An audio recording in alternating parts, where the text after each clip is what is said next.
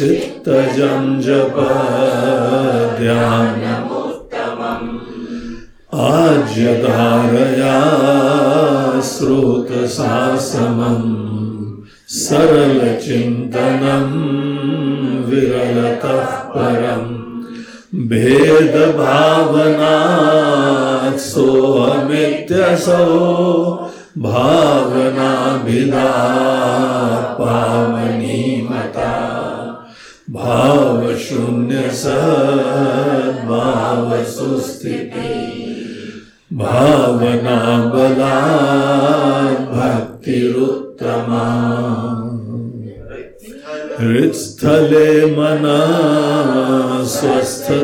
क्रिया।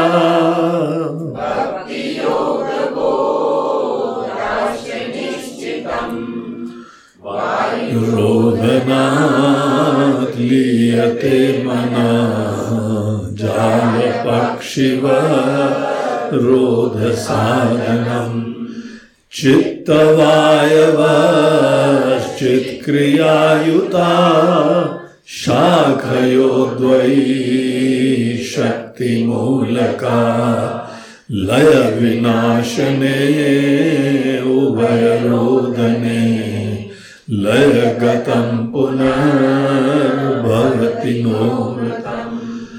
प्राणबन्धनाद्लीनमानसम् एकचिन्तनात्नाशमेत्यदा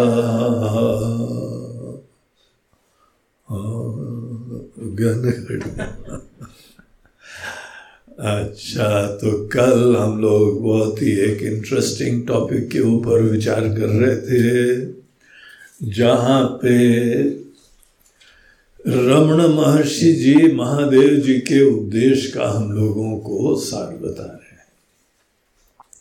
मूल उपदेश तो शिव जी का ही है। सुमन दरवाज़ा जरा बंद करो, तुम्हारी शक्ल नहीं दिख रही ठीक से। हाँ तुम सो रहे हो, जग रहे हो, देखना चाहिए ना। नहीं जागते हो जागते हो।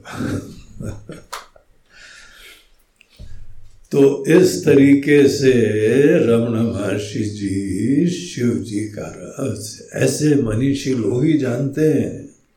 शिव जी मूल रूप से क्या कह रहे हैं? ऐसे ज्ञानी लोग ही समझते इसीलिए ज्ञानियों से ही तत्व का उपदेश सुनना चाहिए। वो मूल चीज़ पकड़ते हैं। अब जो खुद ज्ञानी नहीं है, वो इन्हीं चीज़ों में अन्य चीज़ को पकड़ लेते हैं। तो यहाँ पे रमण महर्षि जी बता रहे हैं कि भगवान शंकर ने पहले तो भक्ति का उपदेश दिया। भक्ति के द्वारा मन को सुंदर शांत करा जाता है। बहुत काम की होती है। भक्ति का महत्व तो हम लोग इसी तरह से समझ सकते हैं कि मन में प्यार हो तो आनंद है, शांति है। हम्म? और अगर भगवान के प्रति प्रेम हो तो वो कभी खत्म नहीं है क्योंकि भगवान अन्य की तरीके से उनका आना जाना नहीं होता है। अन्य के प्रति प्रेम है, वो भी बहुत अच्छी बात है। शुरुआत भगवान ने दिया है, भगवान ही अनेकों रूप में आए हैं। इसीलिए जो दृष्ट लोग हैं हमारे जीवन में, उनके प्रति प्रेम करना, सच्चा प्रेम डिस्कवर करो। रिश्ते बन जाते हैं, लेकिन प्रेम बहुत ही दुर्लभ होता है। रिश्ते अनेकों कन्वीनियंसेस के लिए बन जाते हैं, अनेकों भोग के लिए बन जाते हैं अनेक अनेक कारणों से बन जाते हैं, लेकिन सच्चा प्रेम रिश्तों में हो, ये बड़ा रेयर होता है। इसीलिए विनम्रता से कोशिश करनी चाहिए कि हम पहले अपने ही रिश्ते नातों में सच्चा प्रेम करें। सच्चे प्रेम में क्या फ़र्क होता है? सच्चा प्रेम और झूठा प्रेम नकली प्रेम और असली प्रेम क्या फ़र्क होता है दोनों में प्रेम वर्ड है, है? और वहाँ पर किसी के साथ बैठ के देख के घूमते फिरते सन्निधि रिश्ता ये सब मन को सुख देता है लेकिन बेसिक फंडामेंटल डिफरेंस क्या होता है? एक में दूसरे के प्रति प्रेम है अपने लिए। और एक में है दूसरे की खुशी के लिए। अगर तुम्हारा संबंध है और तुमको इस चीज़ की खुशी है कि तुम्हारी व्यवस्था ये हो गई, तुम्हारी आवश्यकता ये हो गई, तुम्हारी ऐसा हो गया तो भैया तुम्हारा प्रेम नकली है, असली नहीं है। तुमको पता नहीं है प्रेम क्या होता है। तुम अपने स्वार्थ के चक्कर में उसी का जुगाड़ करते रहते हो। और जब कोई चला जाता है, बोले, अब क्या करेंगे? दूसरी लाए? हाँ? तो वहाँ पे प्रेम उनके प्रति नहीं है। अनेकों के वहाँ तो एक के साथ रिश्ता स्थापित करा और दूसरे के साथ मटर गस्ती कर रहे हैं। करते हैं नानी को लोग।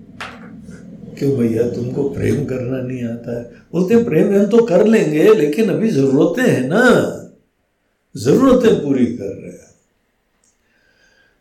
वो आदमी जो है, अभी बदकिस्मत इंसान है। असली खुशियाँ जो प्रेम की होती है, वो उसको नहीं पता है। इसीलिए शुरुआत अपने ही छोटी सी दुनिया से करो। जब छोटी सी दुनिया में प्रेम नहीं मिला तो बड़ी दुनिया में कैसे करोगे? तो प्रेम मछली अपने आप को खपाना पड़ता है, तपस्या करनी पड़ती है, अपनी चिंता बंद करनी पड़ती है, दूसरे की खुशी के लिए अपने को गौण करना पड़ता है। लेकिन मेरा क्या होगा? गुरु जी सभी की खुशियों करते रहे तो मेरा क्या होगा? तेरा क्या होगा कालिया? तुमको अपनी चिंता छोड़नी चाहिए। जब अपनी चिंता छोड़ी जाती है, तभी तो पूर्णता की सुगंध आना चालू होती है। अगर हम पूर्ण हैं तो क्यों चिंता करते हो? अगर ये सब चीज़ें तुम्हारे अंदर ही हैं और अहम ब्रह्मास्मि और ये सब चीज़ें बड़ी बड़ी बातें सुनते हो तो व्यवहार में ट्रांसलेट करने में केवल यही मीनिंग होता है कि अपनी चिंता बंद करो। अपनी चिंता जितने हद तक बंद करोगे, उतने हद तक तुम अपनी ही पूर्णता की श्रद्धा बनाओ इसीलिए पहले तो ये तरीका है अपने ही घर बार से। लेकिन ये केवल ट्रेनिंग ग्राउंड है घर में रिश्ते नातों से। उसे भगवान को देखना चालू करो। दिव्यता देखो, सुंदरता देखो, पवित्रता देखो, और साथ ही साथ भगवान केवल एक जगह नहीं है। फिर धीमे धीमे दिखाई पड़ता है कि परमात्मा तो दुनिया में कण कण में है। तो प्रेम का विस्तार होता है। ईश्वर के प्रति प्रेम, जब एक के प्रति प्रेम मन को इतना सुकून दे देता है, धन्यता दे देता है, शांति दे देता है तो फिर जब परमात्मा के प्रति प्रेम होता है तो नेचुरली मन शांत होता है। धन्य होता है। तो ये तो जो है स्थायी तरीका है। लेकिन अगर इस प्रकार की चीज़ की यात्रा में अभी लगे हुए हो, अभी दिल्ली दूर है तो तब तक मन के अंदर थोड़ा डिस्टर्बेंस आता रहेगा। अपनी चिंताएँ ही मन के अंदर अशांति लाती है और कोई दूसरा नहीं लाता। आपकी दुनिया कैसी भी हो, इससे आपके मन की खुशियाँ, शांति डिपेंड नहीं होती है। आपके ऊपर डिपेंड करता है इसीलिए कोई बाहर की चिंता, बाहर के शिकवे, शिकायतें मत करो। कोई जैसा भी है। तुमको तो दूसरों को खुशियाँ बांटनी है तो फिर कौन सी ज़्यादा चिंता है? तो वहाँ पे खुशियाँ देना सीखो। खुशियाँ देते देते वहाँ चारों तरफ़ जब ईश्वर को देखते हैं, ऐसे लोगों के मन का तो क्या बात बताएँ? सब मज़ा होता है, मस्ती होती है, निश्चिंतता होती है। कोई मन में अशांति विक्षेप आदि होता ही नहीं है। आपका मन खुद शांत हो जाता है। तो ये जो है, भक्ति की महिमा है, लेकिन अगर अभी वो भक्ति नहीं प्राप्त है, कोई बात नहीं, धीमे धीमे कर लेंगे। तब तक हमको कोई टेम्परेरी तरीके चाहिए, मन को शांत करने के लिए। तो भगवान शंकर ने क्या बताया था? जहाँ कस के सांस लेके रोका, कौन विचार है इधर उधर भागेंगे अपने गला बंद करके बैठे हुए हो। हमारा मन सोच रहा है, क्या है पगला गया है? सांस ही नहीं ले रहा है, हम पैसे कितने घूम रहे थे? बंद कर दिया इसने सांस। तो एकदम आदमी के मन के विचार रूप नहीं रूपने। हम्म? प्राण बंधना लीन मानसम जहाँ प्राण का बंधन होता है तो विचार रुक जाते हैं। भगवान खुद बोल रहे हैं, ये कोई परमानेंट तरीका नहीं है, ये टेम्परेरी तरीका है, ये इमरजेंसी मीन्स है, ये फ़र्स्ट एड है। हम्म? पूरा क्योर तो हमने पहले बताया है कि मन को निर्मल करो, शांत करो, सुंदर करो, प्रेमी बनाओ। भगवान के चरणों में हमारा अनुराग हो। ऐसे धन से तुम धनी हो तो कौन सा तुम्हारे मन में टेंशन आएगा शनि देवता बोलेंगे, मैं आ रहा हूँ। बोलते पधारो मारे देश। आइए महाराज जी, बैठिए। आपके लिए क्या प्रस्तुत करा जाए? काला काला और तेल वेल बताइए, जो बताइए, आपके लिए प्रस्तुत हमको क्या करना है? शनि देवता है या केतु है, राहु है, अन्य तो बहुत सारे आते रहते हैं। हमको तो कुल लेना ही नहीं है। इसीलिए कोई टेंशन नहीं रहता है। इसको डिस्कवर करो, इसकी ब्यूटी देखो। लेकिन हाँ ये धीमे धीमे प्राप्त होता है, ऐसा विश्वास, ऐसा प्रेम, ऐसी भक्ति बड़ी दुर्लभ होती है। और हमको विनम्रता से इसके लिए कोशिश करनी चाहिए। तब तक हमको ये जो है फ़र्स्ट एड ये टेम्परेरी मीन्स मन को शांत करने के सिद्ध करो। हर व्यक्ति को मन का लय करने के लिए एक साधना सिद्ध करनी चाहिए। चुटकी बजा के मन को शांत कर दो। कोई भी टेंशन आ जाए, मुसीबत आ जाए, कहा जाएगा? सब ठीक हो जाओगे। थोड़ी देर के लिए तो हो जाओगे ना, फिर बैलेंस उत्पन्न हो जाएगा। देर के लिए भी आदमी मन को जो है कट ऑफ़ कर दे तो उसके अंदर फिर से संतुलन हो जाएगा, विचार हो जाएगा। तो ज़रूर सिद्ध करो शिव जी बता रहे अपने प्रिय भक्तों को बता रहे हैं।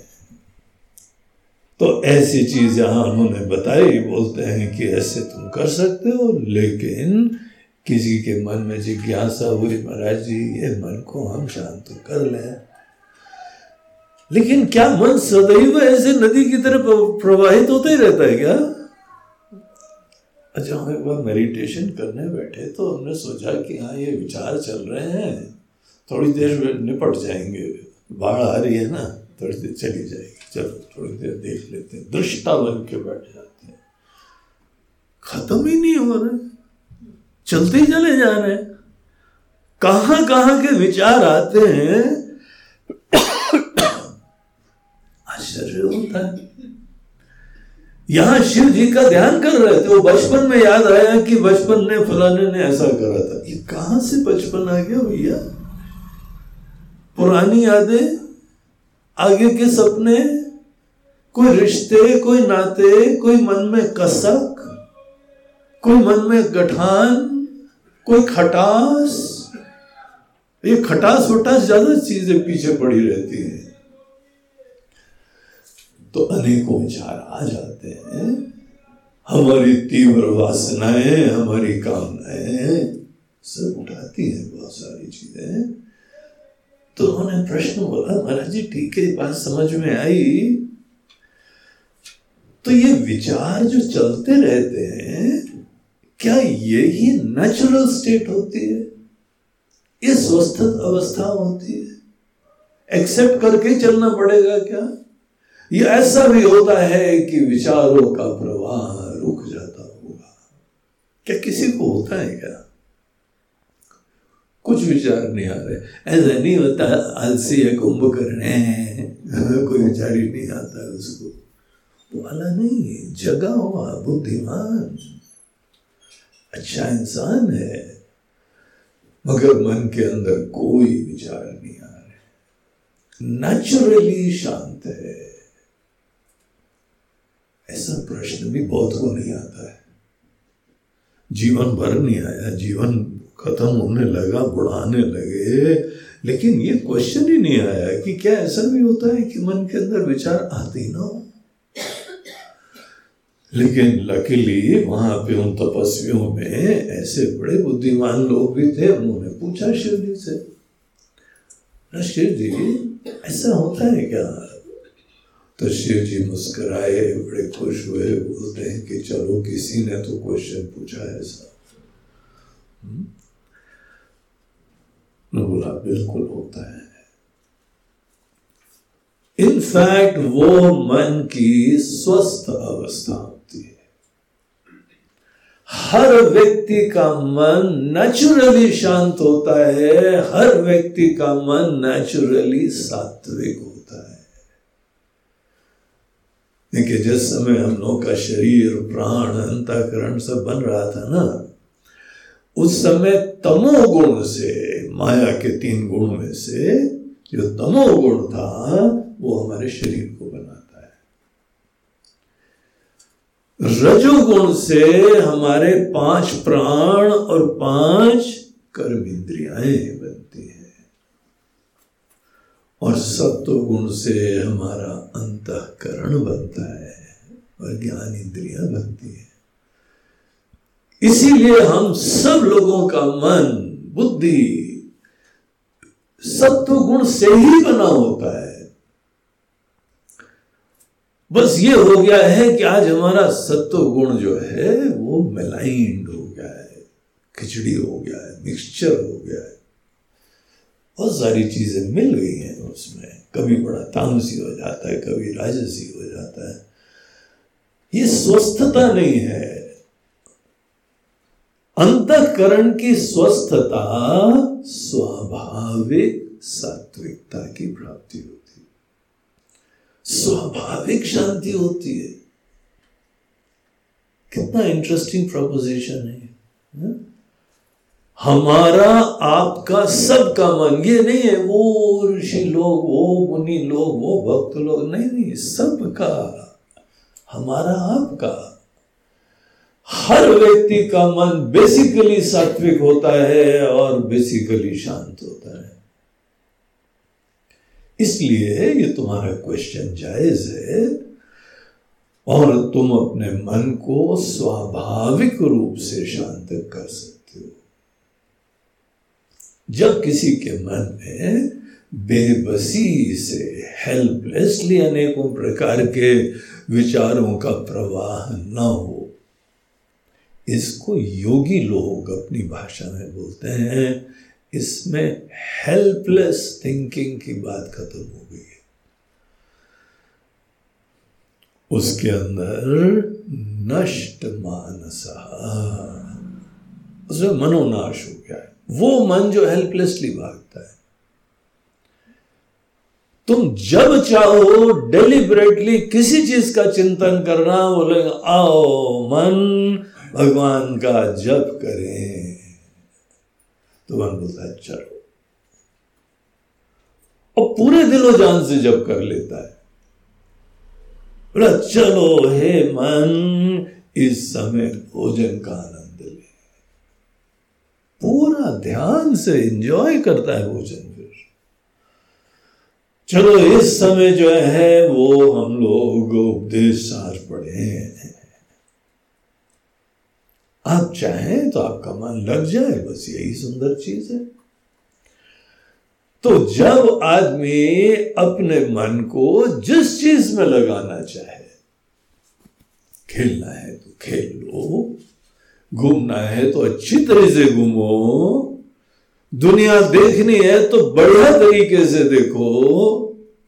सूरज, चाँद, सितारे, फूल। अरे कवि के हृदय से युक्त होके देखो। क्यों नहीं देख पाते हैं हम? हमारे पास मन है, आँखें हैं, सब चीज़ें हैं। हमारे पास अटेंशन की ज़रूरत है तो बस इतना ही होता है नष्ट मानस के अंदर। मनोनाश जहाँ हो गया है, वहाँ हेल्पलेस वैसिलेशंस खत्म होते हैं। ज़बरदस्ती का विक्षेप सत चिंता, वो खत्म हो जाते हैं। तो ये बहुत अच्छी स्थिति होती है। तुम्हारा मन स्वाभाविक रूप से शांत रहे, प्रसन्न रहे थॉटफुल रहे अलर्ट रहे सेंसिटिव रहे। ऐसा तो हमको कोशिश करनी चाहिए ना। केवल शरीर की स्वस्थता थोड़ी पर्याप्त है, मन की ऐसी स्वस्थता भी परम आवश्यक होती है। इनफैक्ट कहीं ज़्यादा ज़रूरत होती है। शारीरिक स्वस्थता भी आवश्यक होती है, लेकिन शारीरिक स्वस्थता तो केवल चोला है ये केवल चोले की स्वस्थता हो जाए तो घर वालों की स्वस्थता हो जाएगी, ऐसा थोड़ी है। पहनने वाला स्वस्थ होना चाहिए। वो मन है। हर व्यक्ति का मन स्वाभाविक रूप से शांत, संवेदनशील, विचारशील, ऐसा हो, ये हमको शिक्षा के और साधना के गोल्स रखने चाहिए। इसको बोलते हैं कि इसके अंदर मनोनाश हो गया है, नष्ट मानसा। इसीलिए टेक्निकल वर्ड है। हम इसको सामान्य लोग बोलेंगे, नष्ट मानस। मन ही नष्ट हो गया, बोलते हैं, अरे भैया, संभाल के जाना, उपदेश सार का कैंप हो रहा है। हाँ? पगला क्या होगे मन मन सब खत्म हो जाएगा तुम्हारा। तो ऐसा यहाँ मीनिंग नहीं है। इसीलिए उसको डिफाइन करना चाहिए कि मनोनाश का मीनिंग क्या है। आप सोच सकते हैं, लेकिन आप कमांड में है, मन कमांड में नहीं मनोनाश का मतलब है जब कमांड में बुद्धि हो जाए। आपके रथ की लगाम बुद्धि के हाथ में हो जाए, न कि मन के हाथ में हो न कि घोड़ों की मन मर्ज़ी हो जाए।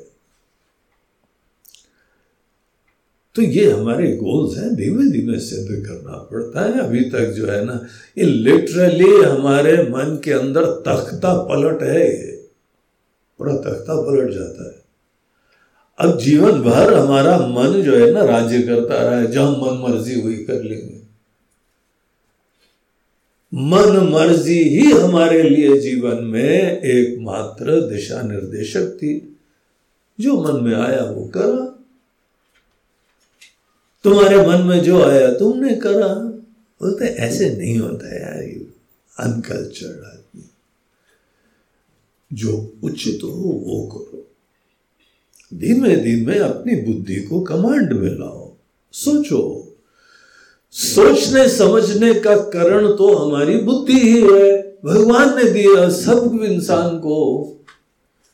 इसीलिए हमारे शरीर को, हमारी इंद्रियों को, हमारे मन को, सब चीज़ों को बुद्धि के अधीन होना चाहिए। जिस व्यक्ति का मन बुद्धि के अधीन हो जाता है, वो मन का तख्ता पलट जाता है। स्वच्छंदता का। हम्म? अब मन जो है कमांड में नहीं है, लेकिन मन जो है वह पूरा प्रेम से जुड़ा हुआ तो ऐसी स्थिति क्रिएट करने को बोला जाता है, मनोनाश नष्ट मानसा और उस समय तो मन के अंदर विचार आते ही नहीं है अशांति क्या बात है? मन है तो तुम्हारी बुद्धि कुछ नहीं कर रही है क्या? बुद्धि को भी कुछ नहीं पता है क्या करना चाहिए। तो तुमको धीमे धीमे विनम्रता से अनेकों चीज़ें सीखनी है कि मन को भी, मन क्या होता है, बुद्धि क्या होती है, कैसे कंट्रोल मैनेज करना पड़ता है। तो ये यहाँ पे शिव जी उन लोगों को बताते हैं और देखिए आगे उन्होंने क्या कहा, पंद्रहवें श्लोक में नष्ट मानसोत्कृष्ट योगिना ये उन्होंने पढ़ लिया था? नहीं पढ़ा। चलिए एक बार और पढ़ लेते हैं, कोई बात नहीं। नष्ट मानसोत्कृष्ट योगिना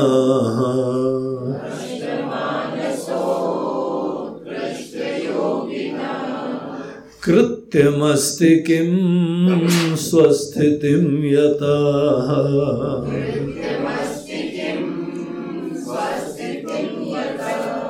नष्ट मानसः उत्कृष्ट योगिना तो बहुत सारे योगी होते हैं जो बहुत प्रकार के योग का आश्रय ले रहे हैं, लेकिन सबसे उत्कृष्ट योगी कौन होते हैं? शिव जी बता रहे शिव जी बोल रहे हैं कि उत्कृष्ट योगी ना, जो उत्कृष्ट योगी होते हैं, वो नष्ट मानस की अवस्था स्टेज तक जग जाते उन लोग का मन जो है ना इधर उधर चंचल तो भागते ही नहीं है। वो जब चाहते हैं, वो अपने मन को कहीं पर भी लगा सकते हैं। काम धंधा हो तो मन बहुत अच्छी तरह लगेगा, पढ़ाई करना हो बहुत अच्छी तरह लगेगा भजन करना हो बहुत अच्छी तरह लगेगा। कभी कवि बनना हो तो बहुत अच्छी तरह बनेगा, कभी बड़ा रोमांटिक बनना हो तो तब भी उसके लिए भी मन चाहिए भैया। बुद्धू लोग थोड़ी कर पाते हैं, संवेदनशील ही नहीं रह पाते। चलो मन थोड़ा रोमांटिक बने, बोला, चलो, तुम तो जो चाहो, हम तो तुम्हारे सेवक हैं। रोमांटिक बनेंगे, कभी बाहर का आनंद लेंगे। चलो मन, इस समय भोजन करें, बोलते, चलो। मन जो है, ऐसे लोगों का कभी मना नहीं करता है। जैसा भी स्वामी बोलते हैं, वैसा ही सेवक ऐसी स्थिति हर आदमी क्रिएट कर सकता है, ये शिव जी बताया अरे जी, ये उपदेश तो जीवन में पहले पढ़ना चाहिए था, काफ़ी लेट हो गया अरे शुक्र करो, आज सुन रहे हो। भगवान ने सोचा, आज ही सुनने योग्य हो, इससे पहले सुनाते तो सुनते भी नहीं तो। जब जागो तब सवेरा। आज समझ गए ना? आज कौन सी देर हुई है? तो हमारा मन हमारी बुद्धि के हिसाब से चले। अर्जुन ने गीता में एक जगह भगवान से प्रश्न करा। बोलते, भगवान, ये जो मन है ना, ऐसा भागता है इधर उधर जाता है, और उल्टे सीधे काम भी भगवान कौन मन को प्रेरणा देता है अथ के न प्रयुक्तो यम पापम चरति पुरुष अनिच्छन्न पे वार्ष्णेय बलादिव नियोजिता हम तो देखते रहते हैं, मन के अंदर विचार आता है, वो भागता है, वो चलता है कॉम्प्रोमाइजेस करता है, फिसल जाता है, फिसलने के बाद फिर रोता भी है, गाता भी है, हम सब दृष्टा की तरह अरे जी, कौन पाप करा रहा है इसको? ये स्थिति होती है जब मन स्वच्छंद होता है हेल्पलेस होता है, बुद्धि के अधीन नहीं होता है, यही सबका सिनारी होता है। बस अगर ये जान जाओ कि ये अस्वस्थता की स्थिति है तो शायद कोशिश करेंगे, ठीक हो जाएगी।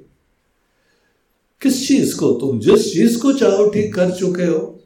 ये ठीक कर लोगे? ऐसी कोई असंभव बात नहीं। तो इसका मीनिंग और इसकी सुंदरता हमको समझ में आनी चाहिए। तो भगवान बोलते हैं कि जितने योग होते हैं, समस्त योगों में सबसे उत्कृष्ट अवस्था होती है जब उसका मन स्वच्छंद होके इधर उधर घूम नहीं रहा शांत। स्वाभाविक रूप से मन शांत है, बुद्धि के अधीन है। बुद्धि जो बुद्धिमान होती है नेचुरली धीमे धीमे सत्संग, ज्ञान से और समझ जाती है।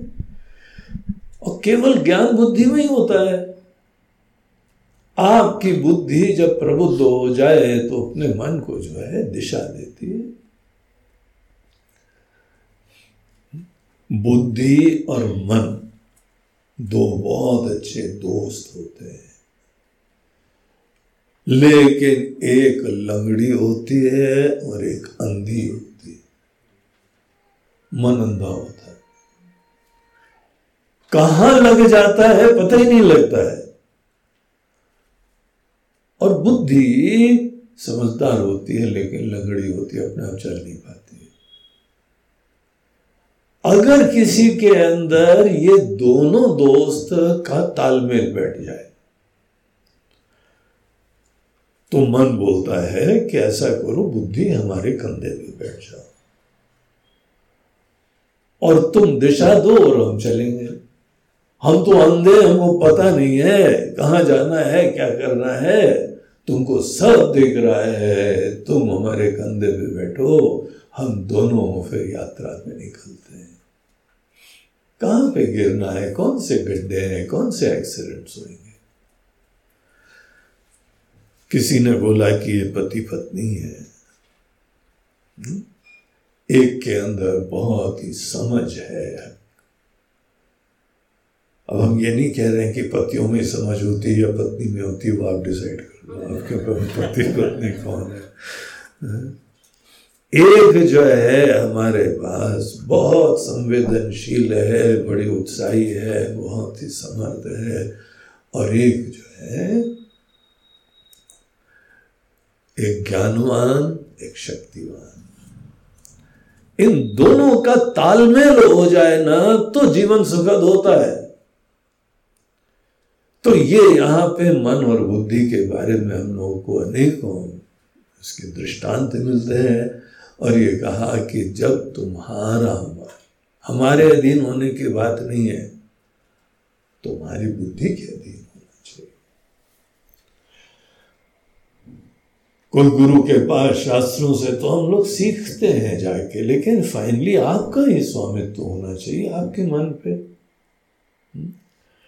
तो इस तरीके से जिस व्यक्ति का मनोनाश हो गया है, मन की स्वच्छंदता, मन की तफरी, मन का ऐसा घूमना फिरना, मन मर्ज़ी करना, इस चीज़ पे अंकुश लग गया है। और जो बुद्धि उचित समझती है, वैसा काम कर पाते हैं।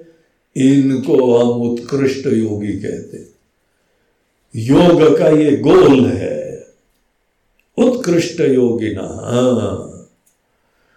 और आगे भगवान कहते हैं, ऐसे आदमी को योग के दृष्टिकोण से क्या बचा है करने का? योग के दृष्टिकोण से इसने हाईएस्ट अचीवमेंट प्राप्त कर लिया है। अब इसको कोई योग का अभ्यास के लिए अलग से पुरुषार्थ करने की ज़रूरत ही नहीं। कृत्यम अस्ति किम कृत्यम किम अस्ति कृत्यम बोलते हैं कर्तव्य, जो करने योग्य। ऐसे व्यक्ति को क्या करने योग्य बचा है? ऐसे व्यक्ति के लिए कौन सा कर्तव्य बचा है? अगर तुम्हारा मन सदैव तुम्हारी बुद्धि के हिसाब से चले, और बुद्धि के पास भी ज्ञान हो। देखिए, जो अर्जुन का रथ का दृष्टांत है ना बहुत ही अच्छा दृष्टांत है। उसमें एक रथ है, भगवान कृष्ण सारथी हैं, अर्जुन जो है पीछे स्वामी की तरह बैठा हुआ है, घोड़े जो है बहुत ही शिक्षित, संस्कृत, बहुत ही आज्ञाकारी, पूरे प्रेम से, विश्वास से जुड़े हुए हैं। लगाम भी जो है सारथी के हाथ में है। तो ये ही रथ का दृष्टांत कठोपनिषद में समझाया गया है। कठोपनिषद बोलता है कि शरीर को रथ जानो, तुम्हारी इंद्रियों को घोड़े जानो, मन को लगाम समझो, बुद्धि को सारथी समझो और जीव को इसका स्वामी देखो। जिस व्यक्ति का रथ ऐसा होता है जहाँ पे बुद्धि भी समझदार है लगाम उसके हाथ में है। घोड़े बहुत ही आज्ञाकारी हैं और रथ भी बिल्कुल फ़र्स्ट क्लास कंडीशन में है। उस आदमी की यात्रा जीवन की बहुत सुखद होने वाली है। तद विष्णु हो परमम पदम विष्णु रूपी परम पद की प्राप्ति ये व्यक्ति कर लेगा। या किसी भी क्षेत्र में, लौकिक क्षेत्र में जाए, वो आदमी दक्ष रहेगा, सफल रहेगा। अंदर इस प्रकार से हमको ऑर्गेनाइज करना, सीखना चाहिए। वही चीज़ भगवान शंकर यहाँ बता रहे कि तुम्हारा मन, इंद्रिया और सब शरीर, सब चीज़ें बुद्धि के अधीन हो। धीमे धीमे, आज नहीं पता है, सीख लोगे, कोई बड़ी बात नहीं है। जितना सीखे, उसके हिसाब से बढ़िया ही चलोगे। अगर और तुम्हारा ज्ञान बढ़ता चला जाएगा, और बढ़िया गाड़ी चलेगी। तो जिस व्यक्ति के अंदर मन पूरा बुद्धि के अधीन है, जिसका मन की स्वच्छता नष्ट हो गई है।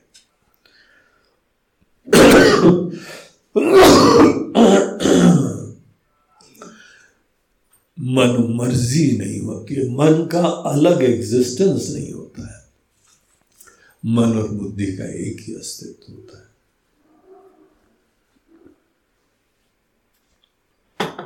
जिस घर में हम जाएँ, पति पत्नी सब एक है, पूरे दिल से एक है। एक अलग ही आनंद आता है। विजिटर को भी, आपको जाने वाले को भी आनंद आता है। जहाँ तालमेल नहीं है ना, वहाँ टेंशन शक्ल पे दिखाई पड़ता है। और फर्नीचर में भी टेंशन दिखाई ऐसा अस्त व्यस्त, गंदा संदा वगैरह डस्टिंग के सब चीज़ें होती हैं, दिखाई पड़ता है, ये भी दुखी है प्राणी लोग लेकिन जहाँ पूरी सजगता है, पूरा जो है, व्यवस्था है तो पता लगा तालमेल अच्छा है। तो ये हम लोगों को बात भगवान बताते हैं तो ऐसे व्यक्ति के लिए अब योग के क्षेत्र में मन को सुंदर बनाने की साधना योग होता है। ऐसे व्यक्ति को कोई आगे कुछ करने की ज़रूरत कृत्यमस्ति किम स्वस्थितिम यथा यथा क्योंकि स्वस्थिति, वो स्व में स्थित हो गया है। तो इनिशियल साधना के ये ऑब्जेक्टिव होते हैं कि आपका मन जो आपका संकल्प पूर्वक करना चाहे, उसके लिए उपलब्ध हो। अब ये बात दिखाने के बाद अब इसी चीज़ को थोड़ा सा आगे भगवान बताते हैं। बोलते हैं, इसमें होता क्या है? बोलते हैं, देखो, सुनो। दृश्य दृश्यवारितं चित्तमात्मना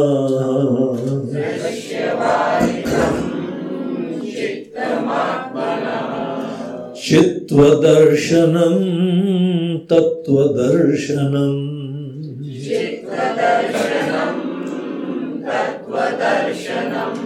तो ऐसी सिद्धि योगी लोगों ने प्राप्त कैसे करी? उनका मन का सर्व स्वच्छंदता खत्म हो गया, शांत हो गया, बुद्धि के अधीन हो गया, बुद्धि के गाइडेंस के लिए उपलब्ध हो गया। मन हम लोगों का सेवक है। सेवक आपके ही प्रति पूरे प्यार, भक्ति, श्रद्धा से समर्पित है। इसीलिए सब पूरा घर अच्छा चल रहा है। ऐसी अवस्था कैसे प्राप्त करी जाती है? तो उसकी प्रक्रिया होती है। एक साधना होती है। वो साधना इस सोलवे श्लोक में संकेत करना प्रारंभ करते बोलते देखो, तुम यहाँ पे आँख बंद करके बैठो, मन की दुनिया देखो। मन के अंदर अनेकों चीज़ों का अनुभव हो रहा है। बहुत सारी चीज़ें। हम एज अ सब्जेक्ट अनेकों चीज़ें वो ऑब्जेक्ट की तरीके से मन में प्रस्तुत है। जितनी अनुभूतियाँ होती है। समस्त अनुभूतियों में एक दृष्टा होता है और एक दृश्य होता है।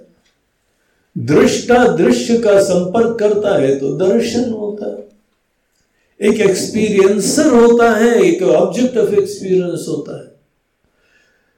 जब ये एक्सपीरियंसर ये भोक्ता अनुभव करता, किसी अनुभव के विषय को संस्पर्श करता है कांटेक्ट करता है इस कांटेक्ट की वजह से कुछ अनुभूति होती। भोक्ता बोझ और भोग। Experiencer object of experience and the experience हर पल, अगर अनेक अनेक आपके जीवन में अनुभूतियाँ हो रही हैं तो आप मेरा ध्यान दीजिए, अनुभूति कैसे होती है? आप अनुभव करता थे किसी चीज़ पे फोकस करा आपने। और वो चीज़ जब आपके अनुकूलता के हिसाब से हो गई तो आपको सुख का अनुभव हुआ। जब वो पूरी फेवरेबल नहीं है तो अभी बेचैनी बनी रहेगी। और अगर ये उल्टा ही हो गया तो दुख भी हो जाएगा। तो सुख, दुख या बिल्कुल ही और प्रेरणाएँ सब जो है, ये तीन चीज़ों के खेल में चल रहा है। भोक्ता, बोझ, और फिर भोग। दृष्टा, दृश्य, और दर्शन। है ना ये चीज़? तो कोई भी आप एक्सपीरियंस में देखना यद्यपि हम सामान्यतः किसी भी चीज़ में ऐसे रम जाते हैं कि बाकी चीज़ें दिखती नहीं है। वो अलग प्रॉब्लम है, हमको धीमे धीमे दिख, चाहे तो दिख जाएगा।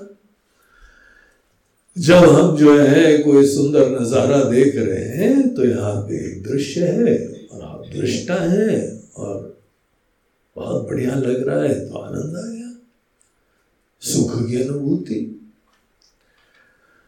तो जो भी अनुभूतियाँ होती हैं, बाहर भोग की अनुभूति होती हो या आपके अंदर योग की अनुभूति होती हो। योग में भी एक योगी, योग का विषय और उसके अनुकूलता के समय योग सिद्ध हो रहा है।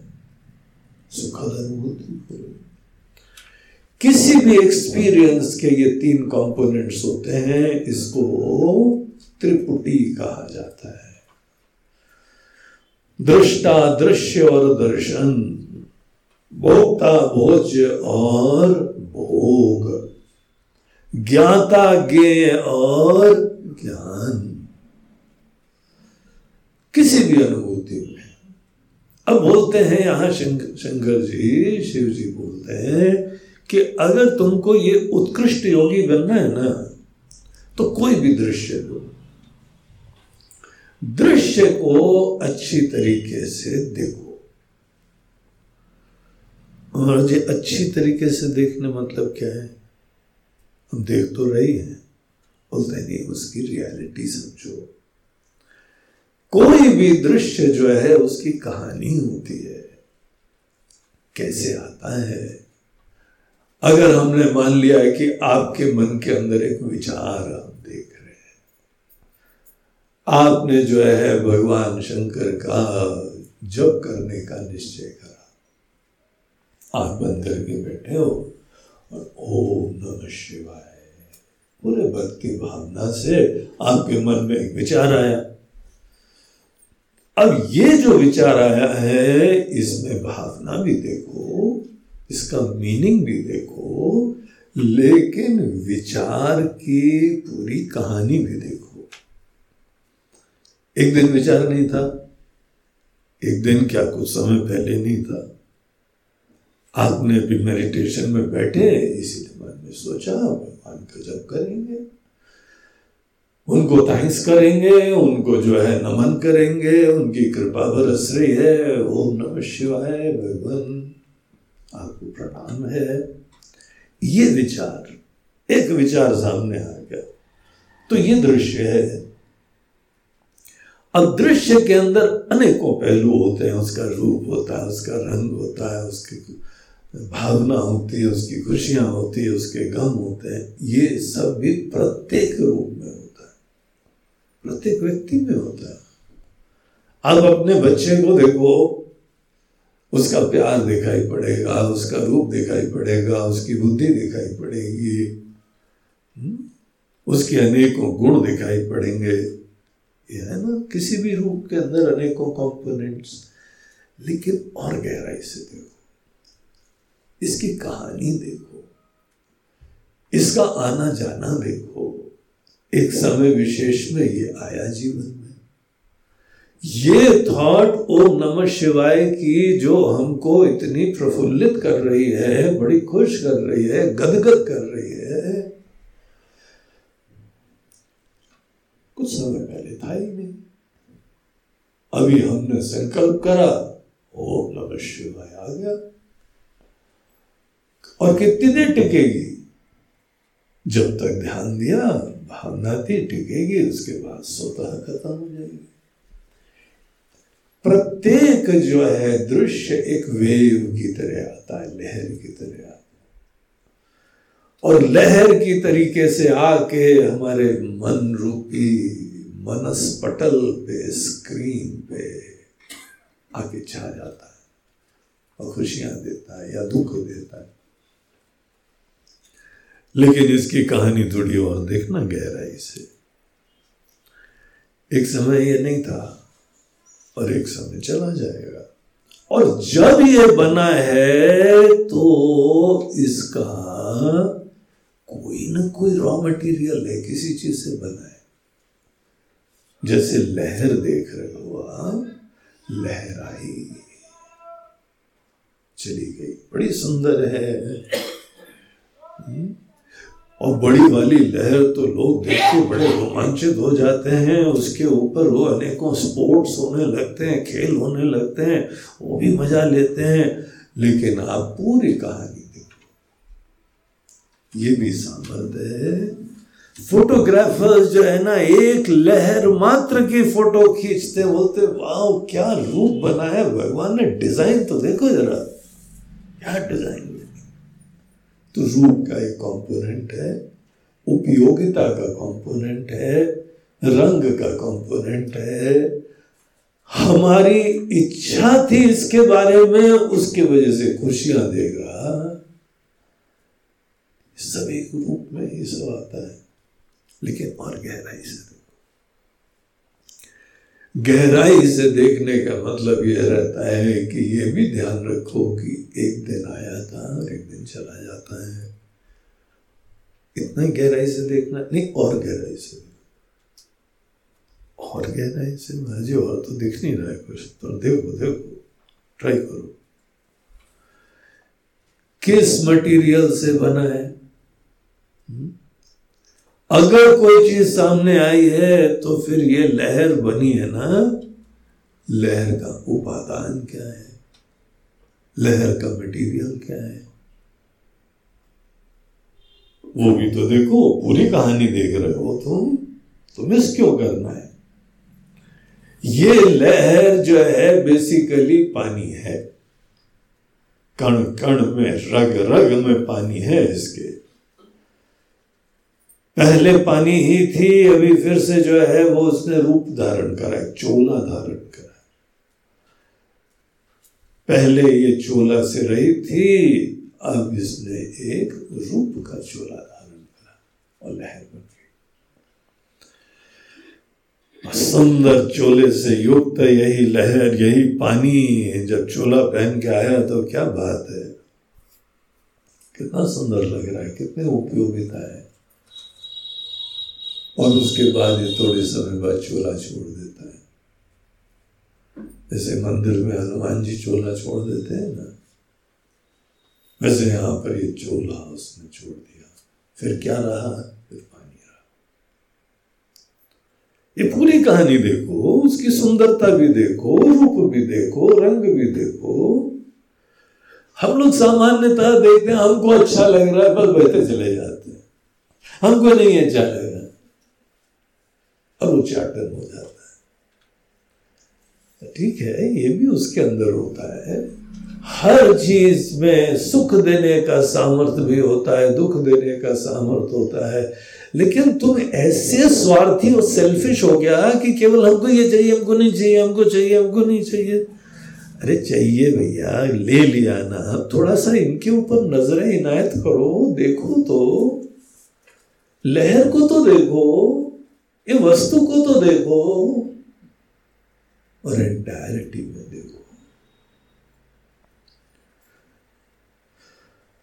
ये सब इसलिए देखो कि तुमको जो है मन के स्वामी बनना है अगर वो गोल है तो देखो लड्डू है सामने तो देखो लड्डू कैसे बना था लड्डू मूल रूप से क्या था अगर ये सब नहीं मज़ा है मज़ा आ रहा है तो दूसरा काम करो लड्डू उठाओ, खा लो। खत्म करो कहानी। हम्म? लेकिन अगर तुमको इसके और गहराई से रहस्य जानने हैं तो लड्डू को सामने अब बाकी खिलाने वाले बोले देख क्या रहे हो? उसे तुम भी देखो, हम भी देखो। मतलब कुछ गड़बड़ है क्या? लड्डू में नहीं, गड़बड़ नहीं, बड़ा सुंदर है। क्या सुंदर? दिख नहीं रहा तो बोला, ये मूल रूप से जो है, एक दिन केवल यही बेसन था। और उसके उपरांत बेसन इस रूप में आया। तो क्या हो गया? तुमको खाओ ना जल्दी। हम खड़े हुए दूसरा परसने के लिए। तो अलग अलग लोगों का अलग अलग कार्य है। इतने आतुर होते हैं भोग के लिए। उनको बस हमको आनंद हमको आनंद हमको आनंद, और रहते नहीं। ठीक है भैया, तुम्हारा जीवन है खाओ लड्डू और निपटो। हम्म। लेकिन हम लोग कोई मन के अंदर देखिए, वृत्तियों का प्रभाव थॉट्स हर थॉट किसी न किसी विषय से जुड़ी हुई है। हर थॉट कोई ना कोई एक ऐसा ऑब्जेक्ट जिसके पास कोई नाम है, रूप है, चूल्हा धारण करके कोई चीज़ आई है, उसके तरह से हर थॉट खड़ी अब थोड़ा ध्यान दो, आपके थॉट्स कोई ना कोई ऑब्जेक्ट्स को रेफर कर रहे हैं। किसी न किसी विषय, व्यक्ति, अनुभूति की तरफ़ आपका ध्यान मोड़ने के लिए ही विचार आते हैं। आते हैं कि नहीं आते हैं? है ना बोलो बोलो। हर विचार। और जब आपके अंदर कोई विचार आते हैं, उसी विचार को, एक किसी भी विचार को, घड़े का विचार आया तो घड़े को देखो, उपयोगिता है, बड़े काम का है। गर्मियों में तो घड़े का पानी पीने से ज़्यादा ही अच्छा रहता है, फ्रिज वाला नुकसान करता है। हम उसकी गुण देख रहे हैं, सुंदरता देख रहे हैं। उसका फॉर्म देख रहे हैं, उसकी डिज़ाइन देख रहे हैं, कलाकारी देख रहे हैं। फिर ये भी देख रहे हैं, एक समय ये मट्टी मात्र था, उस समय नहीं था, उसका जन्म ही नहीं हुआ था। और एक समय खत्म हो जाएगा। और अभी बीच में बना है एक रॉ मटेरियल है उसका। जिस चीज़ से भी कोई वस्तु बनती है, उसको उसकी आत्मा कहा जाता है। इसकी कुछ आत्मा है। आत्मा अर्थात जो उसको आत्मवान करती है। आत्मा मतलब जो किसी चीज़ को एग्जिस्टेंस प्रदान करती है लहर को पानी एग्जिस्टेंस दे रहा है तो पानी लहर की आत्मा हो गई घड़े को सत्ता मट्टी दे रही है तो मट्टी घड़े की आत्मा हो गई आपके मन में जो विचार आते हैं, उसकी आत्मा क्या है? कितने सारे विचार आते हैं? डिफरेंट टाइप के डिफरेंट डिज़ाइन के डिफरेंट खुशियाँ देने वाले। आपके मन की बात कर रहे हैं। ये जो विचार आते हैं, प्रत्येक विचार जो दृश्य की तरह सामने प्रस्तुत हो जाते हैं आपके, आप दृष्टा की तरह देखते हैं उस चीज़ को। इन सब की कहानी गहराई से देखो, ध्यान से देखो, चित्त को शांत करके देखो। उनको स्टडी करो। विनम्रता से स्टडी करो। स्टडी सदैव विनम्रता से होती है। ध्यान दो। सीखो अपने ही विचारों के बारे में। हर हमारे ही वृत्ति की, थॉट की कुछ आत्मा है, जिसकी वजह से विचार उनके सामने प्रस्तुत हुआ है। हर विचार किसी ऑब्जेक्ट को रेफर भी करता है। ये सब विचार के अंतर्गत की कहानी है।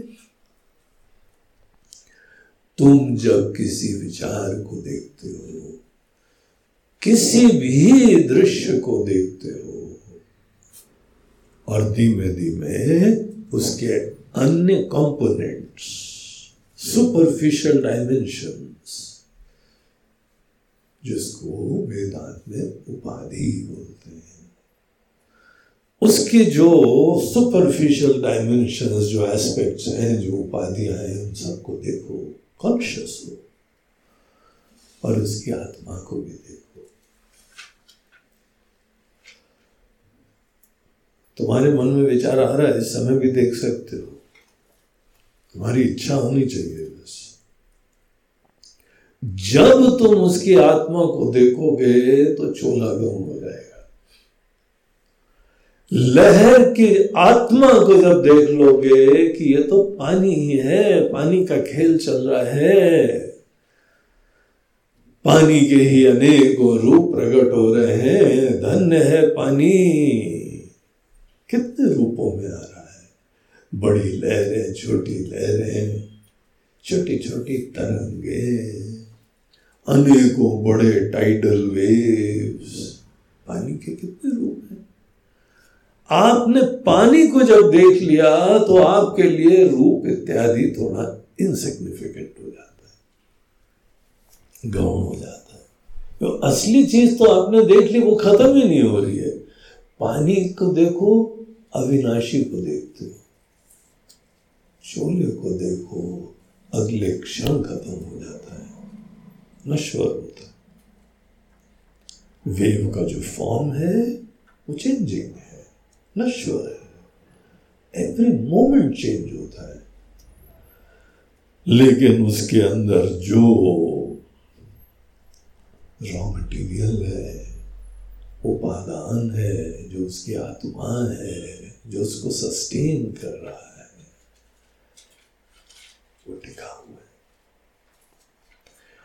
जिस समय किसी भी दृश्य को देखते हुए आपने उसमें विवेक करा और विवेक करने के द्वारा उसके सुपरफिशियल एस्पेक्ट्स को कॉन्शियस होके उपेक्षा करती। उपेक्षा हो जाती, करने की पड़, कोशिश थोड़ी करनी पड़ती। जैसे केला लिया, छिलका निकाला और छिलका क्या होता है? फेंक दिया जाता है, उसकी उपेक्षा कर देते हैं। छिलका बोलता है, ऐसे तो मत फेंको। हम्म? हम तुम्हारे पास केला लाए हैं, थोड़ी तो इज़्ज़त करके फेंको। छिलके को देखो थैंक यू छिलका। तुम केला ले आए हमारे पास तक, अब तुम जाओ किसी के पास गाय वाय को खिला देंगे हम। एक समय जो है सुपरफिशियल एस्पेक्ट्स की उपेक्षा हो ही जाती है और जो टिकाऊ है, जो स्थायी है, जो सार है, जो नित्य है, वो चीज़ बची रहती भगवान बोलते हैं, अगर तुमको उत्कृष्ट योगी बनना है, अगर तुमको नष्ट मान सह वाली अवस्था प्राप्त करनी है हेल्पलेसली माइंड के जो भी इधर उधर भागना दौड़ना है, सब शांत हो जाए तो मात्र इतना एक्सरसाइज करनी, ध्यान से देखना है।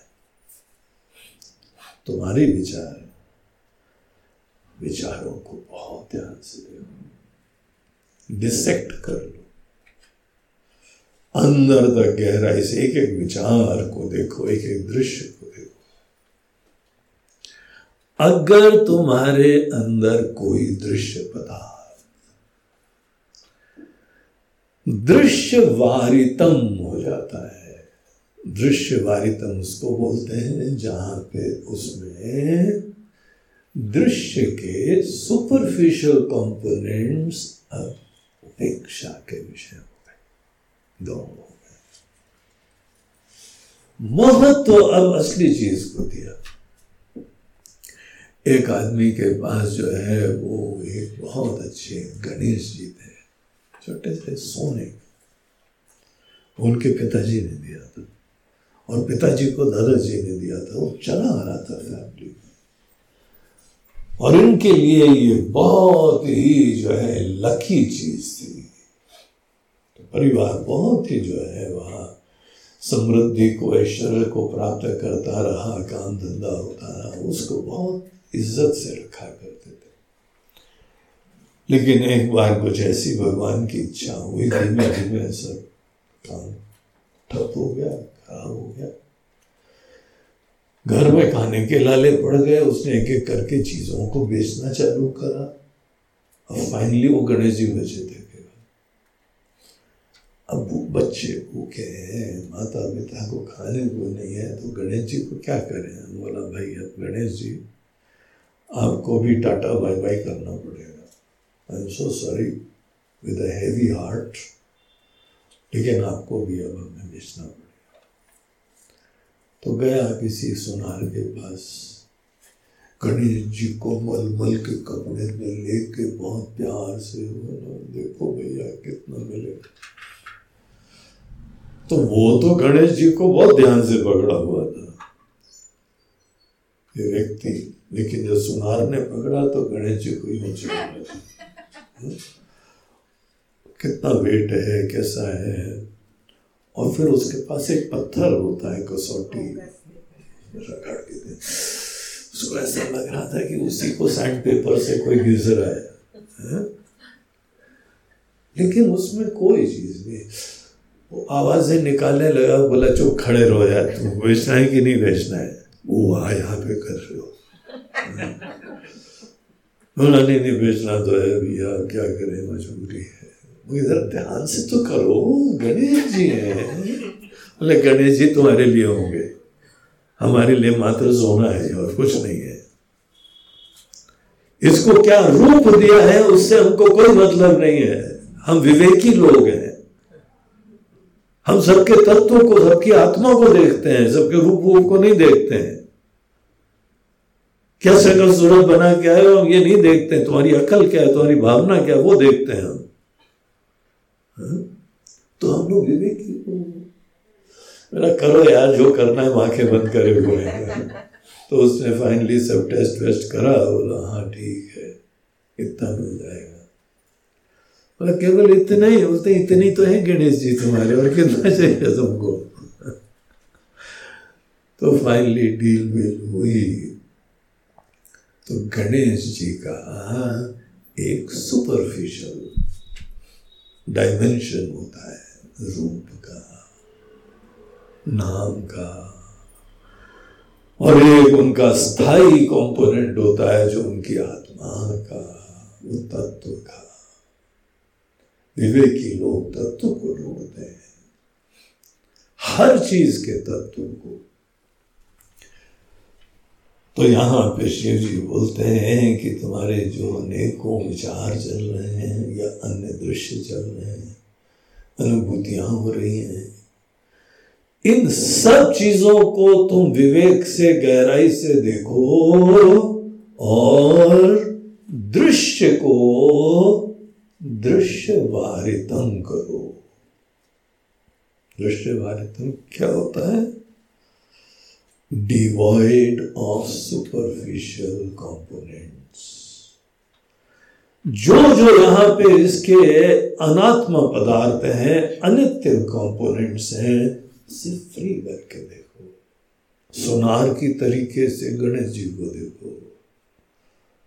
उसकी दृष्टि केवल सोने पे रहती है, रूप वो बोलते हैं तो हमारे बाएँ हाथ का खेल है। कोई भी रूप बना देंगे अंगूठी बना देंगे बाली बना देंगे कोई भी बना देंगे हाँ, तो कुछ भी बनाते रहते हैं लोग। हम तो केवल तत्व को देखते हैं तो हमारे विचारों के तत्व को दृश्य वस्तुओं के तत्व को उनको जब देखो और अनात्म पदार्थ सुपरफिशियल कंपोनेंट्स उपाधियों का जो स्तर है फ्री करो। अपनी दृष्टि मात्र से। जब कोई व्यक्ति इतना विवेक करता है, बस इतने विवेक की ज़रूरत है तो उसके लिए कहते हैं दृश्य वारितम चित्तमात्मना। तुम्हारे ही चित्त में, तुम्हारे मन में जो विचार आते हैं। आत्मना चित्तम अपने मन में। किसी दूसरे के मन को तो आप देख भी नहीं सकते। अपने ही मन को देखो। और अपने मन में जो जो विचार आ रहे हैं, उसको पहले तो शांति से देखना सीखो। फिर उसमें विचार करना सीखो। एक एक विचार को थॉट को डिसेक्ट करना सीखो।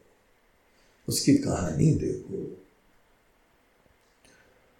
और जब आप किसी भी चीज़ को दृश्य वारितम कर देते हैं फ्री फ्रॉम सुपरफिशियल चोला, उसका चोला पहन क्या है। तो उसकी आत्मा को जान लो। थॉट्स किस चीज़ से बनती है? कभी सोचा? कितने सारे विचार आते रहते हैं। जिस समय विचार आते हैं, बोलते हैं, लड्डू, हम तो सीधे लड्डू के पास पहुँच जाते हैं। कौन लड्डू के विचार के ऊपर विचार करता है? तो इसीलिए हम लोग विचार का मौका छोड़ देते हैं। अगर आप प्रत्येक विचार के ऊपर थोड़ा पॉज करो, थोड़ा ध्यान दो। हर विचार के अंदर दो कंपोनेंट्स हैं, एक नित्य और एक अनित्य। एक चोला होता है, एक उसकी आत्मा होती है। मैंने जी, क्या आत्मा होती है? वो हम बताएँगे नहीं वो आपको खुद देखना है। हम बता देंगे तो शब्द बोलते रहोगे। उससे थोड़ी काम बनता है। क्यों नहीं देखे? सामने आपके विचार है। देखो ना आप अच्छी तरीके से। सुनार बन के हर चीज़ के तत्व को देखो। सुनार मोहित नहीं होता है। ये तो अपने बड़े भावुक थे। गणेश जी हमारे? तो रखो गणेश जी, हम सोना लाओ, रखे रहो। हमको कोई दूसरों से मतलब नहीं, हमको तत्व से मतलब और वही असली गणेश जी है। असली कीमत उसी चीज़ की है। तो जो आदमी अनात्मा के पदार्थ से दृश्यों को फ्री करता है तो क्या बचता है? कभी सोचा? प्रत्येक विचार। चित्त के अंदर वृत्तियों के, विचार के तत्व को चित्त कहा जाता है। चित्त के तत्व को चित्त भगवान नाम देते हैं। चित्व दर्शनम चित्त की असलियत को, चित्त की आत्मा को थॉट्स की रियलिटी को थॉट के अंदर जो स्थायी कंपोनेंट होता है उसको शिव जी बोलते हैं कि ये चित्त का तत्व है, इसको चित्त नाम देते हैं। वो चीज़ प्रत्येक चित्त के विचार में जो कि स्थायी है, टिकाऊ है, जैसे कि चित्त ही चोले धारण करके तुम्हारे मन के सामने बस तुमने करा क्या? चोले से किनारे कर दिया, चोले से मोह खत्म कर दिया और चित्त दिखने लगा। चित्त ही खड़ा है सामने। सोना ही खड़ा है सामने। हम उनको देखते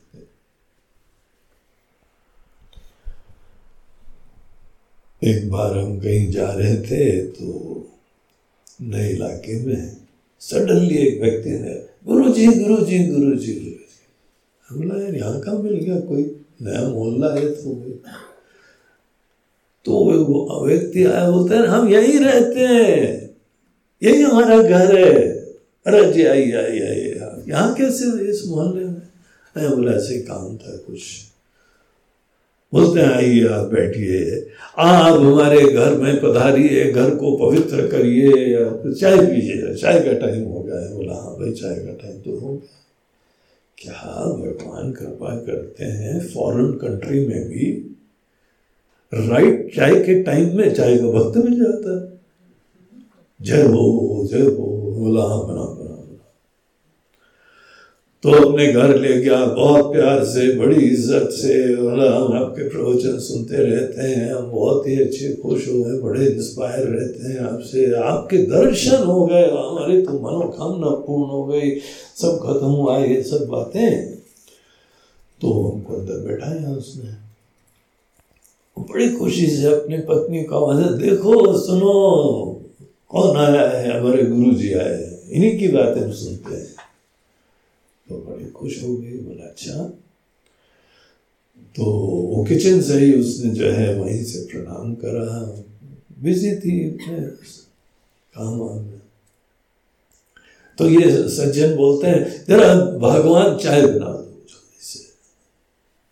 तो ठीक। तो चाय बनाने के लिए इन्होंने आज्ञा दी और थोड़ी देर तो लगी रही, लेकिन चाय आई नहीं रही थी। तो उसके बाद वो किचन से निकली डब्बा लेके और हिला रही थी। तो हमारी नज़र पड़ गई, कोई चक्कर है? वो किचन से डब्बा दिखा रही है। तो ये तो इतनी खुशियों में रम रहे थे कि ना पत्नी को देखा, ना डब्बा देखा, कुछ नहीं, वो तो गुरु जी आए गुरु जी आए गुरु जी आए। तो थोड़ी देर बाद फिर इन्होंने मुड़ के पूछा, क्या बात है? फिर डब्बा तब उसको याद आया, अरे, आज सवेरे इसने बोला था, चक्कर खत्म हो गई है, ले आना अब क्या करें? है ही नहीं पूरा खा लिए अब क्या करेंगे? तो इनको सडनली आइडिया आया। बोला, चाय में वो घोड़ा डाल दो। इन्होंने यहाँ से महावाक्य का मंत्र दिया। और थोड़ी देर बाद उसको भी लाइट हो गई। महावाक्य का रहस्य पता लग गया। और चाय फिर आ गई। अब घोड़े बकरी वाली चाय हम क्यों पिए? जब तक हमको रहस्य स्पष्ट ना हो, हम क्यों छुए उसको? तो चाय रखी थी। जी, चाय। हम ठंडी पीते हैं यार। निपट तो ले प्रॉब्लम को। तो उसने जो है काफ़ी देर हो गई तो हमने धीमे से पूछा, ये घोड़े का क्या रहस्य है? तो फिर हंसा वो। ओ सो सॉरी आपको बता देना चाहिए। महाराज जी, ऐसा है कि वो चाय शक्कर खत्म हो गई थी, वो दिवाली के शक्कर के अनेकों जो है ना, वो जानवर जानवर रखे हुए थे। वो याद आ गया टाइम से। या भगवान की कृपा है। तो उसमें घोड़ा बिल्कुल ही साफ़ सुथरा वाला था वाइट वाला था। तो हमने बोला कि वो घोड़ा महाराज जी शक्कर ही है। आप ही लोगों से तो सुना है नाम रूप क्या होता है? तत्व को देखना चाहिए। तत्व तो शक्कर ही है, बड़ा शुद्ध, साफ़ वाली शक्कर है। किसी रूप में भी आ जाए, दाने के रूप में आ जाए या कोई घोड़े के रूप में आ जाए, गाय के रूप में आ जाए, कोई भी रूप में आ जाए, क्या फ़र्क? हाँ चाय गर्म करो भैया दोबारा। तुम्हारे घोड़े के चक्कर में सब ठंडी हो गई, चाय हमारी। तो वो फाइनली वो आदमी लाया बात होता है, आप लोगों से तो सीखा है। तत्व पे दृष्टि डालनी चाहिए, रूप पे थोड़ी दृष्टि डालनी चाहिए। तो यहाँ पे भगवान शंकर बोलते हैं, आपके मन में कोई कितने विचार आते रहते हर विचार में भगवान बैठे हुए हैं। लेकिन हम भगवान को देखते ही नहीं, फुर्सत ही नहीं हमारे में ये तो विचार जिस विषय से संबद्ध होते हैं, एकदम ध्यान वहाँ चला जाता है।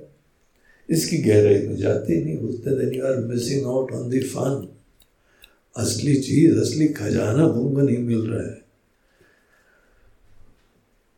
दृश्यवारितम चित्तमात्मना जब अपने ही मन के अंदर के विचारों की गहराई में आप देखते हैं, चित्तों का दर्शन करते हैं,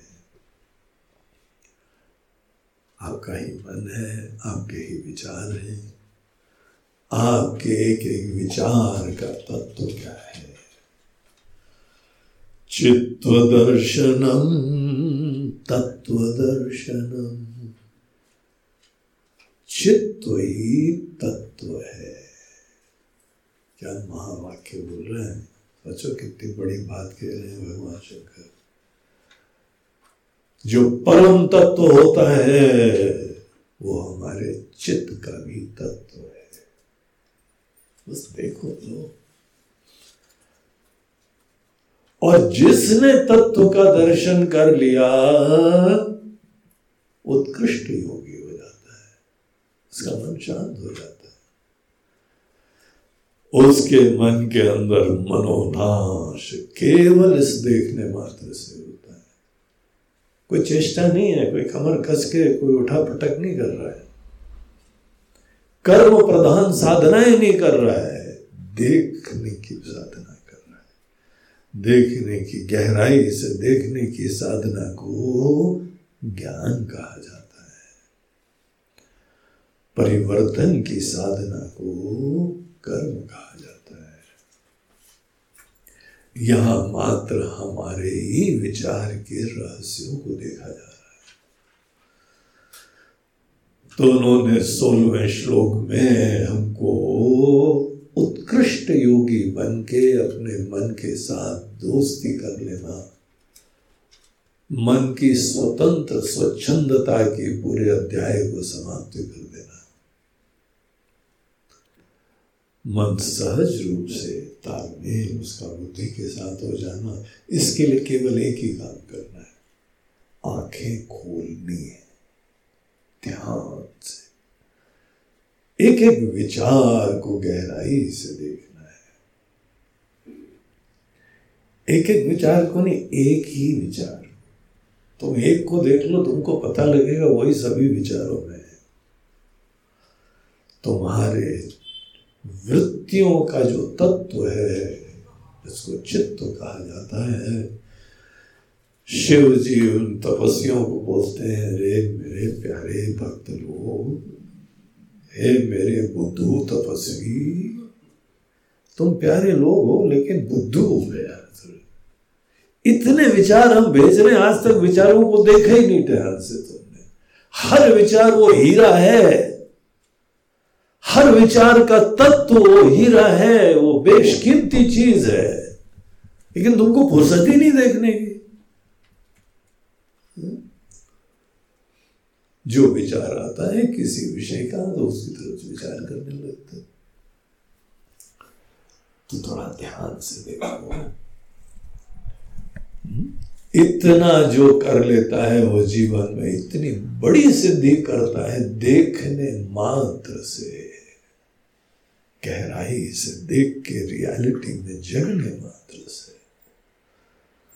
बहुत सुंदर श्लोक दृश्यवारितं चित्तमात्मना चित्वदर्शनम तत्वदर्शनम एक बार सब लोग चैंट करो इस श्लोक को।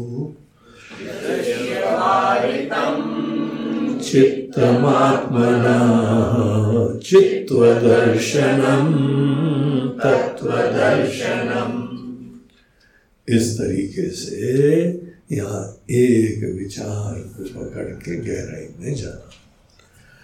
अब भगवान ने तो एक मोटी सी बात कही कि अपने चित्त के अंदर जो भी विचार है, उसके ऊपर तो भगवान, एक प्रॉब्लम है। हमारे बहुत विचार कौन से विचार को पकड़े हैं? एकाद हो तो किसी व्यक्ति के अंदर खुशकिस्मत इंसान में एकादी विचार आते हैं। हमारे अंदर तो ऐसी वैरायटी आती है, पूरा सुपर मॉल है हमारे अंदर। हम्म? ऐसा मॉल है कि यहाँ पे तो हर प्रकार का माल मिलता है। इतने विचार आते हैं। महाराज जी, फिर क्या करें? वो बोलते हैं फिर सेवेंटी श्लोक सुन। हाँ क्या है महाराज जी? आगे बताते हैं 17th and 18th and 19th तीन श्लोक एक ही विषय से जुड़े हुए हैं, मान संतु किम मार्गणे कृते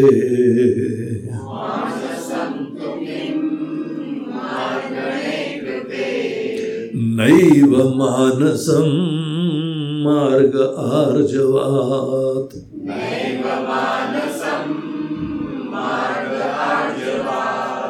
वृत्तयस्त्वहं वृत्तिमाश्रिताः।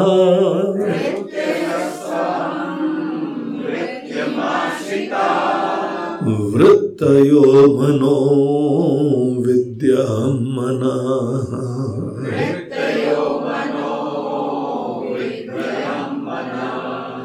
अहमयं कुतो भवति चिन्वतः।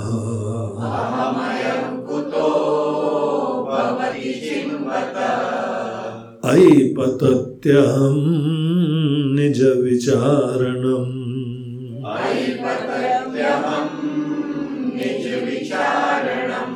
एक और श्लोक।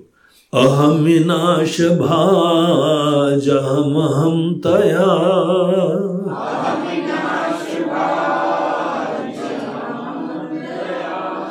स्फुरतिर्स्वयं परमपूर्णसत्।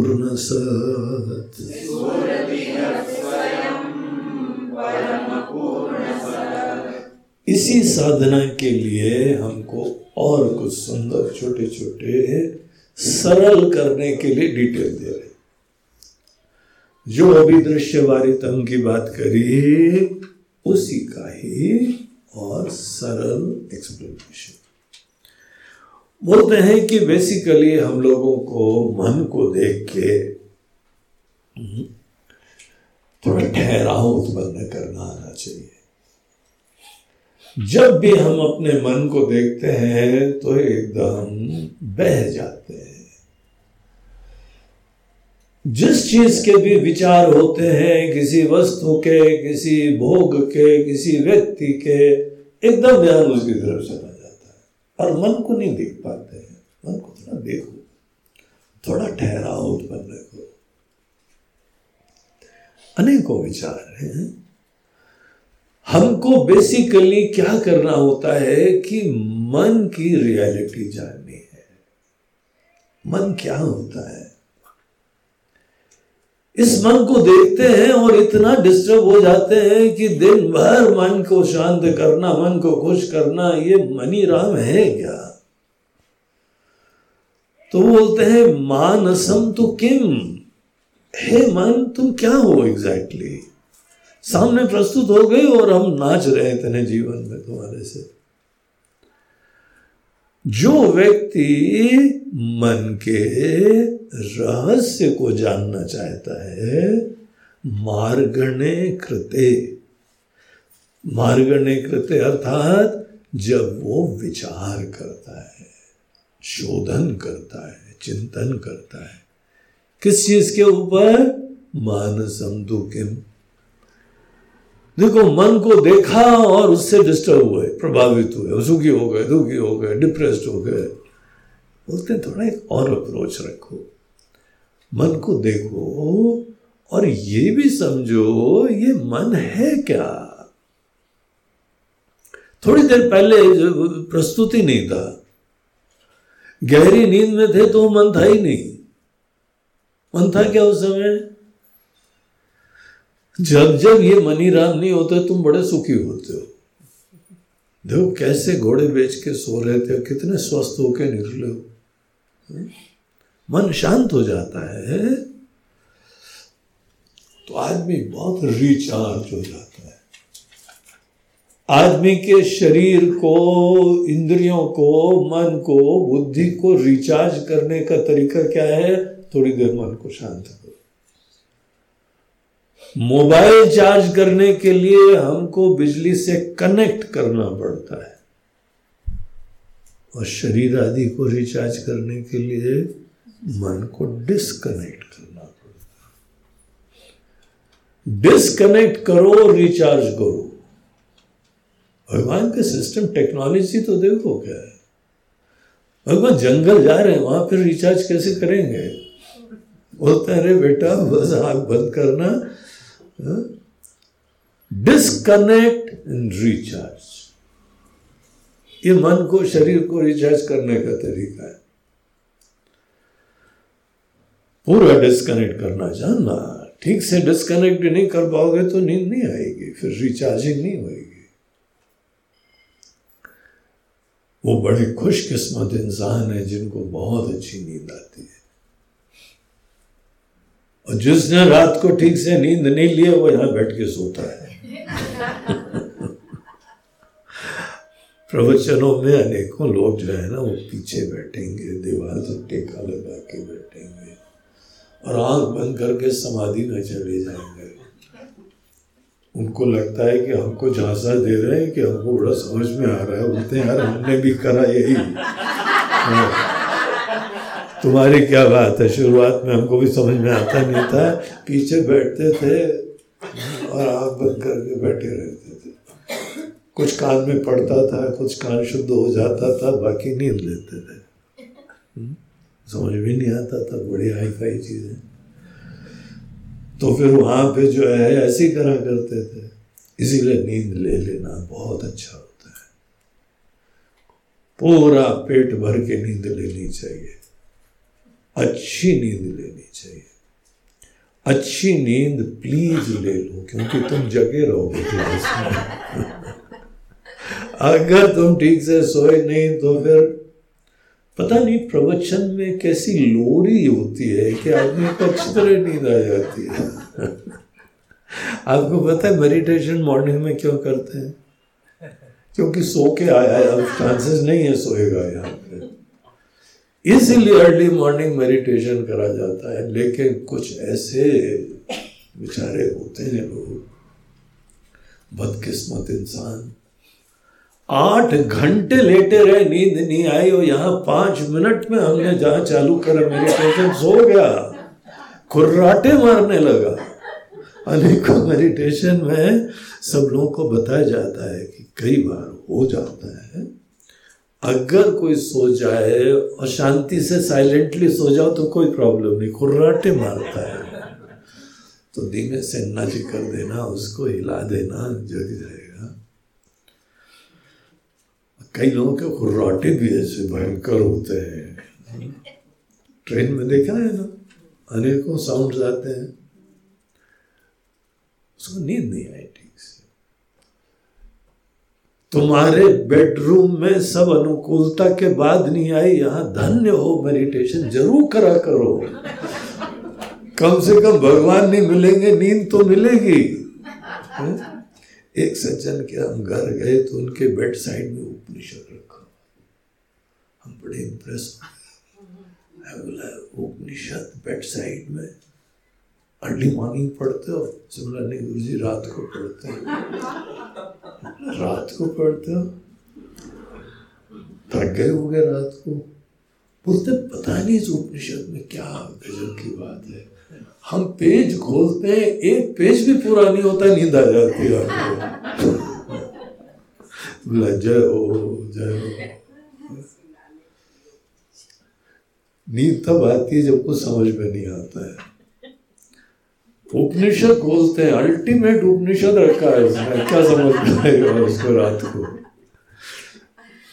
तो मन बोलता है कि जाओ बेटर ऑप्शन सब जाओ जितनी लोरियाँ होती है ना, सबको बोरिंग होती है। एक बच्चे को माता जी सुला रही थी, बेटा, सो जाओ। मम्मी एक कहानी सुना। तो ठीक है, एक चिड़िया जो है ना, वो दाना लेने गई। उसको दाने का भंडार मिल गया। पूरा कमरे में गेहूँ भरा हुआ था। और थोड़ा सा छेद मिल गया। फिर फिर वो गई। और एक दाना उठाया, फिर निकल आई। फिर फिर वो गई। फिर फिर एक दाना लाई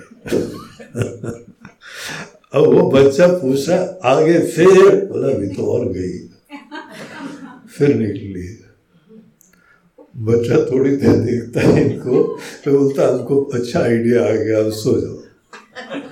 सभी लोरियों में ऐसी मोनोटनस ट्यून होती है, ऐसी मोनोटनस कहानी होती है।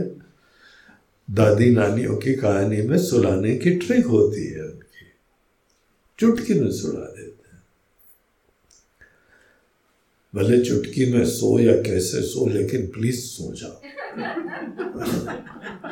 अच्छी तरह से सो के आओ तो कम से कम हमारा प्रवचन कायदे का रहे तुम जगे रहो।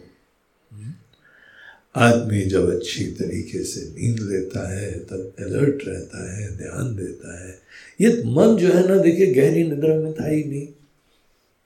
फिर एकदम प्रकट हो जाता है।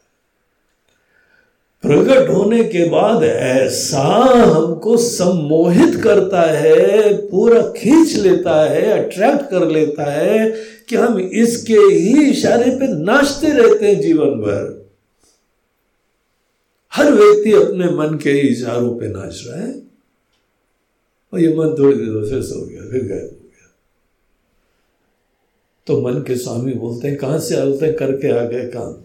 ट्रिप पे लगा दिया उसको वो हमको देखता है, मोहित हो जाता है। तो यहाँ शिव जी क्या बोलते हैं? हे मन, तुम कौन हो? तुम क्या हो? मानसम तु किम? मार्गणे कृते आदमी वो विचार करे कि मन की रियलिटी क्वेश्चन करे। जैसे हमने पिछले श्लोक में देखा है ना, एक विचार की रियलिटी क्वेश्चन करो इंक्वायर करो। यहाँ पे इसी टॉपिक को बोलते हैं, पूरे मन के बारे में हमको देखना चाहिए। और आपको बताएँ, जैसे हम रेफर कर रहे थे उपनिषद के मंत्र को मन अल्टीमेटली होता ही नहीं है। मुंडको उपनिषद अप्राणो यमना शुभ्र, अमना, आत्मा में मन होता ही नहीं है। प्राण नहीं होते तो मन में लगे रहते हैं। ये परछाइयों में फंसे हुए अप्राणो यमना शुभ्र, यक्षरात परत पर। तो ये मन थोड़ी देर के लिए प्रकट होता है। एंड वेरी ऑसम अद्भुत सी चीज़ होती है मन। यूज़ करो, यहाँ भी नहीं कह रहे मत यूज़ करो, लेकिन जान तो जाओ ना। बहरूपिया है, कैसे रूप धारण करके आता है? मन, तुम हो क्या? जो ऐसा विचार करता है, उसको पता है क्या होता है? शिव जी बोल रहे हैं सेकंड लाइन में, नैव मानसम मार्ग आर्जवात। आर्जवात बोलते हैं स्ट्रेट फॉरवर्ड रास्ता योग का यही है। कि मन को क्वेश्चन करो, मन की रियलिटी देखो, मन की असलियत जानो। केवल बोलने से नहीं होता, जानना पड़ेगा। हमारे शब्द और ये उपदेश आर के शब्द तुमने याद कर लिए और बोलने लगे। क्या बोल रहे हो? मानसम तो किम मर्गणे कृते। नहीं वो मानसम मर्ग जवान ठेंगा मन तो ही नहीं। शिव जी ने बोला है इसको बोलने से काम नहीं बनेगा तुमको देखना पड़ेगा।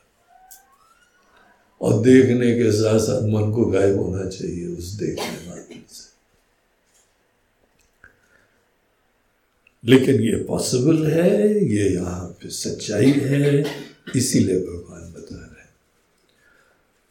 तो बोलते हैं कि भगवान, थोड़ा और सिंपल कर दीजिए। अभी पूरे मन को देखना थोड़ा सा और ज़्यादा झमेला हो गया बोलते हैं, ठीक है, कोई बात नहीं नेक्स्ट श्लोक देखो। हम इसी को सिंप्लीफाई करते हैं।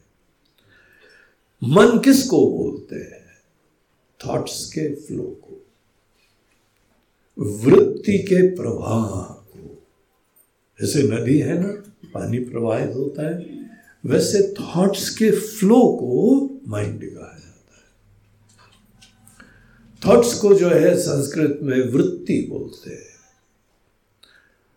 तो ये अनेकों प्रकार की वृत्तियाँ हमारे मन में पचासों टाइप की। पास्ट की फ्यूचर की, वर्तमान की, और यहाँ पे काम धंधे की, रिश्ते नातों की, बाल बच्चों की, और का कितने विचार आते रहते हैं। वृत्तियाँ हर व्यक्ति के अंदर सैकड़ों हो सकती किसी दिन ये भी सर्वे करो कि आज कौन कौन से विचार आए तुमको दिखाई पड़ेगा कितना टफ काम है। विचारों का ट्रैक रखना, विचारों की वैरायटी देखना, इतने विचार आते और अभी तो ऐसी आदतें पड़ गई हैं कि हम कॉन्शियस ही नहीं होते हैं। ध्यान ही नहीं आता है, विचार आते हैं, बह जाते हैं, चले जाते हैं, फिर उसके उपरांत जब झटका लगता है तब याद आता है हाँ यार, ये विचार करा वृत्त अनेको वृत्ति तो भगवान बोलते हैं, नहीं, हम अनेकों वृत्ति के बारे में नहीं कह रहे, हम एक और अप्रोच दे रहे हैं।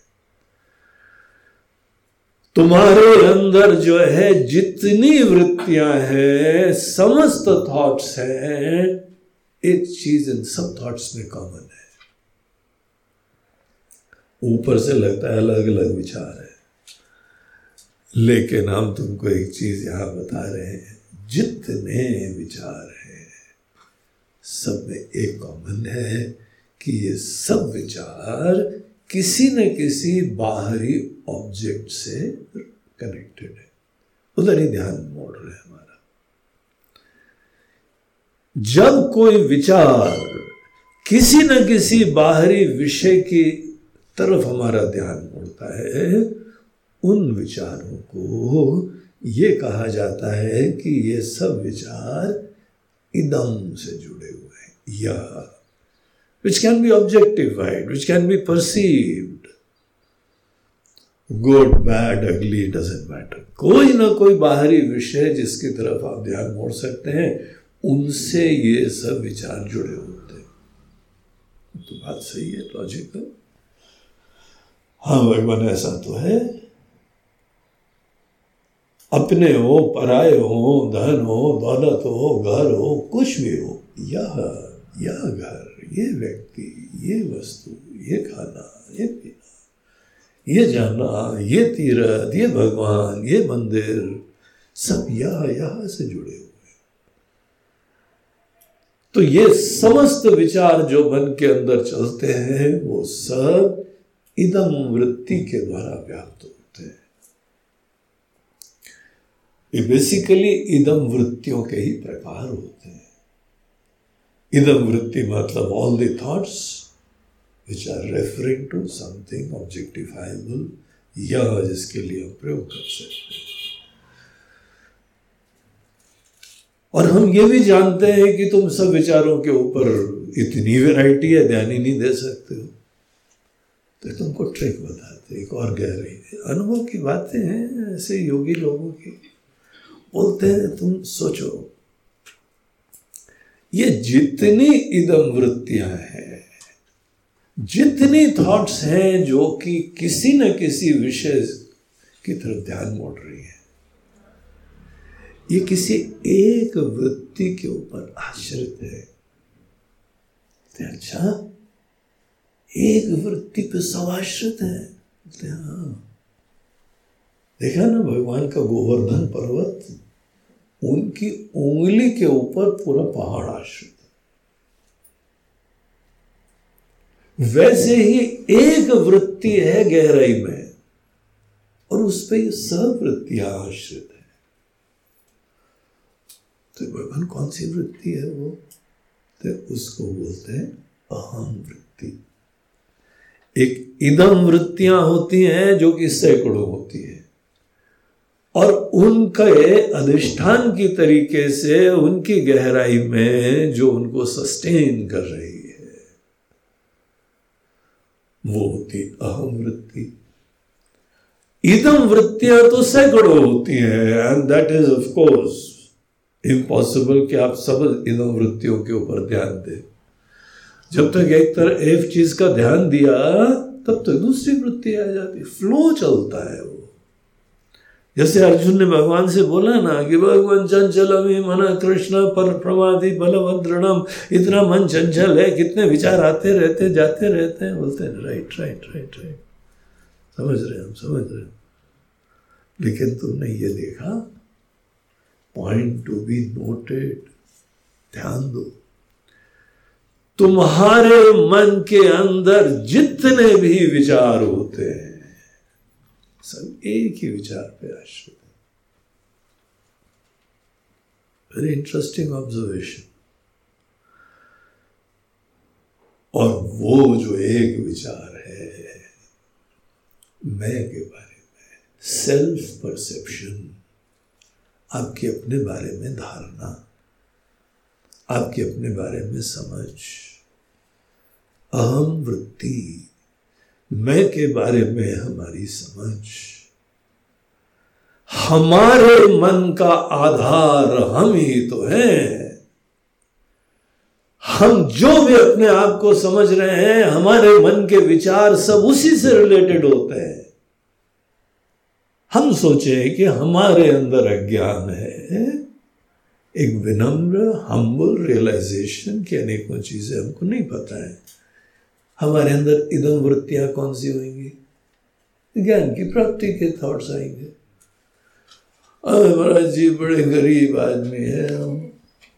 अगर हम गरीब हैं तो हमारे अंदर विचार कौन से आएँगे? कैसे संपन्नता प्राप्त करें? हमारा सेल्फ परसेप्शन वही हमारे अंदर इदम वृत्तियाँ, हमारे मन के अंदर जो इदम वृत्तियाँ all the thoughts infinite thoughts सैकड़ों विचार। लेकिन एक बहुत बढ़िया ऑब्जर्वेशन है, सैकड़ों थॉट्स एक थॉट के ऊपर आश्रित है, मैं। तो यहाँ भगवान शंकर बोलते हैं कि इनफैक्ट अगर ये कहा जाए कि वास्तविक रूप से मन की जड़ क्या है, मैं के बारे में धारणा, मैं के बारे में समझ, जो भी हम सब लोगों के अंदर अपने बारे में समझ है इनफैक्ट यही मन है। जैसे एक बीज होता है ना, उसी बीज से पूरा पेड़ आ जाता है। बीज अस्यांतरिवांकुरो जगदेदम बीज के अंदर पूरा जग पेड़। उसके अंदर सब विराजमान होता है उसी तरीके से अहम वृत्ति, वो जड़ है, वो बीज है, जिससे आपका मन जो है भीड़ की तरीके से एकदम प्रस्फुटित हो गया है। आपके प्रत्येक विचार केवल आपके सेल्फ परसेप्शन से जुड़े हुए हैं। आपका सेल्फ परसेप्शन ही डिफाइन कर रहा है आपके विचारों को। वही विचार आएँगे आपके अंदर। आप एक छोटे से गृहस्थी हो, परिवार के बारे में स्नेह रखते हो, प्यार रखते हो, आपके मन में वही विचार आएँगे। आपको जो है काम धंधा करना है, सबका जरूरतें पूरी करनी आपके अंदर वही विचार आएँगे। आपके अंदर ये तो आएगा नहीं कि रशिया यूक्रेन की लड़ाई चल रही है तो यूनाइटेड नेशन के अंदर रेजोल्यूशन पास हो रहा ऐसा विचार आता है नहीं महाराज जी, ये तो रोटी पानी का एक चक्कर लगा रहता है हमारा। स्पष्ट है कि आपके अंदर वही चीज़ों की प्रधानता है। हमारे अंदर वो ही विचार आते हैं जो हमारी सेल्फ परसेप्शन वैल्यूज़ डेफिनेशन से जुड़े होते हैं। तो असली मन क्या है? अहम वृत्ति ही मन है। अब ये इजी होने लगा शिव जी। आपने ये सी बातें बताई, अभी तक तो मन इतना बड़ा जंजाल था, पूरा संसार था, कितने सारे विचारों को हम देखते। हम अकेले प्राणी, इतने विचार, कैसे निपटते इनको? अब हमको समझ में आने लगा। अब केवल मैं की धारणा को ही समझना है। देखिए, ये अठारवा श्लोक दोबारा ध्यान से देखिए। वृत्तयस्त्वहम वृत्तिमाश्रिता।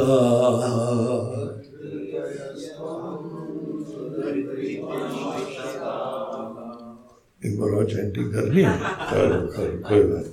फिर से ठीक से करा जाए। वृत्तयस्त्वहं वृत्तिमाश्रिता।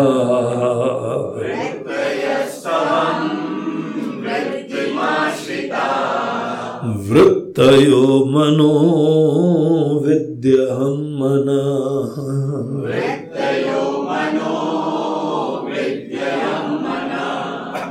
वृत्तयः तु अहं वृत्तिमाश्रिताः। जितनी थॉट्स हैं, सब आपके सेल्फ परसेप्शन के ऊपर डिपेंड है। आश्रित है डिपेंड है डिफाइंड है। अलाउड है परमिटेड है, बाकी की एंट्री नहीं है। आपकी वैल्यूज़ आपकी पसंदगी, जो आप हैं, आपकी परिभाषा मात्र आपके विचारों को परिभाषित कर रही है, अनुमति दे रही अहम वृत्तिमाश्रिता वृत्त ये बहुवचन में था। जितनी सैकड़ों वृत्तियाँ हैं, समस्त वृत्तियाँ अहम वृत्तिमाश्रिता। वृत्तयो मनो अनेकों प्रकार की वृत्तियाँ, वही मन होती हैं। देर फोर विद्धि, जानो ये चीज़, क्या जाने प्रभु? अहम मना। अहम वृत्ति मन है। ये मन का कैप्सूल है, मन का सीड है। अब लकी हो गए तो अब हमको सैकड़ों वृत्तियों पे ध्यान नहीं देना है। अब केवल अहम वृत्ति पे ध्यान देना है। आप अहम वृत्ति अहम वृत्ति मतलब यह है जो अपने बारे में समझ रहे हो। महाराज जी, हम क्या समझे? दूसरे हमको कोई समझते ही नहीं है। और विशेष रूप से हमारे प्रिय लोग, हमारे बाकी जो है ना माता पिता पत्नी तो बिल्कुल ही घास तक नहीं डालती है हम क्या अपने आप को समझे? अरे यार, दूसरे नहीं समझ रहे, नहीं समझे तुम तो समझो ना। हम तो कह रहे हैं, तुम समझो। उसने अपने विवेक के कारण तुमको कुछ नहीं समझा, लेकिन तुम तो समझ जाओ। तुम मैं को समझ जाओगे, तुम मन का रहस्य समझ जाओगे। सोचो जरा, विचार करो, कितनी बड़ी और बढ़िया चीज़ बता रहे भगवान। विधि अहम मन। अहम वृत्ति मना इति विधि ये जानो निश्चय करो और अब तुमको केवल मैं के ऊपर विचार करना। और ये मैं के ऊपर विचार सबसे आसान होता है। क्योंकि सैकड़ों विचारों से थोड़ी निपटना पड़ता है, एक ही विचार से निपटना पड़ता है। और मैं बहुत ही प्रिय होता है व्यक्ति के लिए। दुनिया में सबसे ज़्यादा प्रिय मैं है। मैं जहाँ जुड़ जाता है, वो प्रिय हो जाते हैं। आपसे जो जो जुड़ा हुआ है, वो आपके लिए प्रिय हो गया है। ये मैं की महिमा है। इतना प्रिय होता है। एक पान की दुकान वाला था, उसने जो है ना, बाज़ार में पान की दुकान खोली बहुत बढ़िया पान बनाता था। बड़ी भीड़ लगने लगी। अनमैनेजेबल भीड़। तो वो अपने ही बुज़ुर्गों के पास गया। बोला आप भी दुकान चलाते हैं, आपके वहाँ भीड़ आराम से मैनेज हो जाती है। हमारे वहाँ तो अनमैनेजेबल भीड़ है। तो खुशी उन्होंने ज़ाहिर करी। बोला, ये तो दिखाता है कि तुम कितना अच्छा काम कर रहे हो। बोलते हम काम तो अच्छा कर रहे हैं, लेकिन निपट नहीं पाते इतने सारे लोग बोलते हैं, काम करो। ये हमने भी करा था। ये प्रॉब्लम हमको भी था तो हमने अपने दादाजी से पूछा। तो उन्होंने दादाजी ने बताया ये प्रॉब्लम उनको भी था, वो उन्होंने अपने पिताजी से पूछा था। तो बड़ी प्राचीन ज्ञान की परंपरा चली आ रही है। तो बताइए ना हमारा जल्दी से। बोलते, दुकान में एक शीशा लगा दो बस। तो? बोलते, लगाओ, देखो तो। तो तो तो। जाओ वहाँ पे एक ना बढ़िया शीशा लाना और दुकान में सामने लगा देना फिर आके कल बताना हमको। उसके बाद जो शीशा लगा, सब शांति हो गई। अब कोई जल्दीबाजी नहीं करता था। तो जहाँ शीशा लगा तो एक आदमी दाएँ मुड़ के अपना कर रहा है, बाएँ मुड़ के कर रहा है, चेहरा ठीक कर रहा है मुझे बढ़िया कर रहा है, सब बिज़ी हो गए। और जब बहुत आवश्यकता है हाँ भैया, जल्दी लगा दो उनको जल्दी का भी जल्दी नहीं है। क्योंकि हम अपने आप को देख रहे हैं, इतनी सुंदर चेहरे को देख रहे हैं। इतना प्यारा मासूम, जिसको दुनिया में कोई ठीक से समझा नहीं है, लेकिन हम ही समझते हैं, वो देख रहा है। मैं सबसे प्रिय होता है वेरी इंटरेस्टिंग इसके व्यवहारिक उपयोग करने चाहिए? एक उपनिषद का मंत्र है, आत्मनस्तु कामाया सर्वम इदम प्रियम भवती।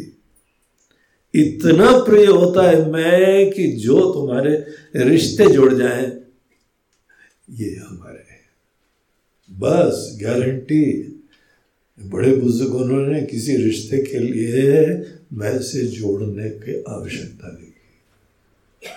तुमसे जुड़ गए तो तुम्हारी ज़िम्मेदारी तुम्हारे लिए प्रिय दिन रात खपोगे उनके लिए। डंडे खाओ, मार खाओ, कुछ भी करो तो लगे रहोगे। मेरा है, क्या करें? हाँ प्रिय होता है मैं। और यहाँ साधना क्या बताई जा रही है? मैं पे ध्यान दो। समझ रहे हो ना किस पे ध्यान दो? जो दुनिया का सबसे प्रिय, सुंदर चीज़ है, उस पे ध्यान दो। तुम जिस तुमको कोई समझा नहीं आज तक। लेकिन तुम तो समझने की कोशिश करो ना। दूसरे नहीं समझे तो नहीं समझे। तुम समझते हो क्या अपने आप को? भगवान बोलते हैं, इस मैं को समझो। मैं का मतलब ये नहीं है आत्मा। तुम अपने आप को आत्मा जानते कहा हो? तुम तो एक व्यक्ति जानते हो, यहाँ पे दुनिया के अंदर बेचारा सफ़र कर रहा है, किस्मत का मारा। अनेकों प्रकार की पीड़ाओं से युक्त। वो मैं हमारी आइडेंटिटी हमारी वर्ल्डली आइडेंटिटी इस दुनिया में जो हम की तरह से अभिव्यक्त है इंडिविजुअल व्यक्ति। व्यक्ति तो हम अपने आप को समझ रहे हैं ना। व्यक्ति के ही तो जन्मदिन मनाते हो। व्यक्ति के ही तो जीवन की अवस्थाएँ देखते हो। तो रियलिटी ये है कि हम व्यक्ति है। हाँ वेदांतों का जब हम श्रवण करते हैं, तब हमको पता लगता है कि व्यक्ति अल्टीमेटली वह ब्रह्म स्वरूप आत्मा है। लेकिन आज हमारे वो अनुभव का विषय नहीं है। अनुभव का विषय क्या है? कि हम आई एन इंडिविजुअल अपने इंडिविजुअलिटी को समझो। तुम्हारे मन में विचार प्लानिंग सब इंडिविजुअल के लिए आ इंडिविजुअल की डेफिनेशन से हमारे अंदर थॉट्स प्रॉम्प्टेड होते हैं। सब प्लानिंग उसी के लिए होती है। जुगाड़ उसी के लिए होता है। घर बार उसी के लिए होता है। है कि नहीं? है ना। बोलो बोलो। व्यक्ति से जुड़ा है ना? इसी व्यक्ति के ऊपर विचार व्यक्ति को विचार करना ये एक रियलिटी रियलिज्म होता है। सीधे अपने आप को आत्मा ब्रह्म बोलना आइडियलिज्म होता है। रियलिज्म ये है कि आज हम अभी व्यक्ति हैं, ये हम देख रहे हैं। बाकी दुनिया भर के बहुत सारे लोग बहुत कुछ बोल रहे हैं। सुन के अच्छा तो लगता है, लेकिन है नहीं।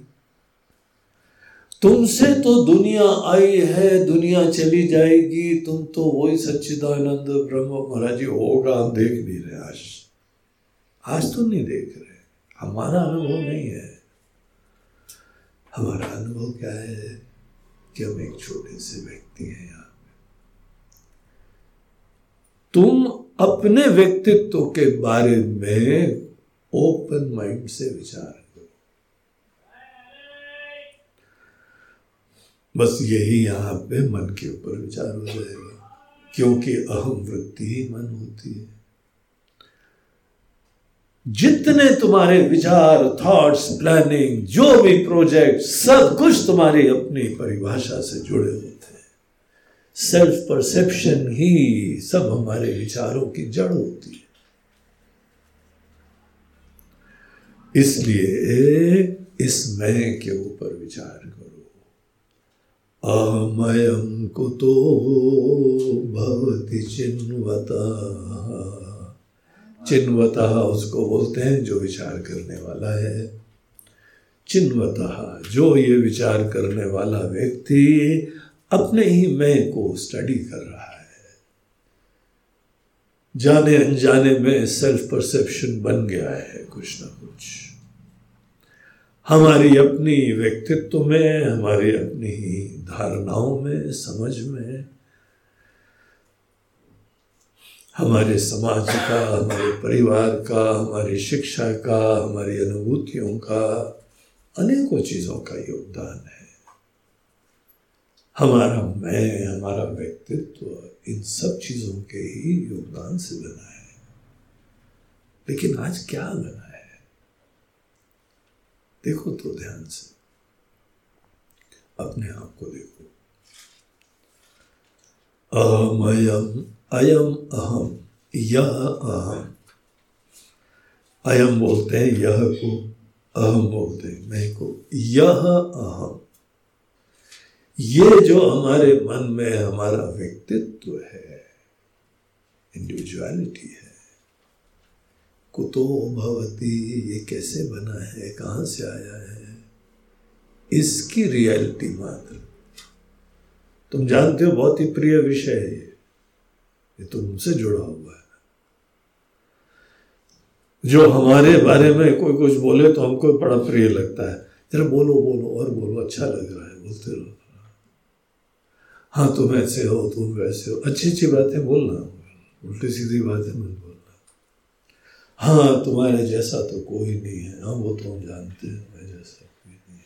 तुम बहुत ही गुणवान, वो तो है। मैं के बारे में जो जो हमारे अंदर अच्छी, बुरी सब चीज़ें दूसरे की ज़रूरत नहीं है, तुम खुद देखो। कितनी इंटरेस्टिंग और सिंपल साधना बता रहे भगवान शंकर। बोलो गंगेश्वर महादेव की। इतनी बढ़िया साधना है। और जब कोई विचार करता है अहम के ऊपर तो कुछ घटना घटित होती है। विचार करने मात्र, कुछ नहीं करा हमने।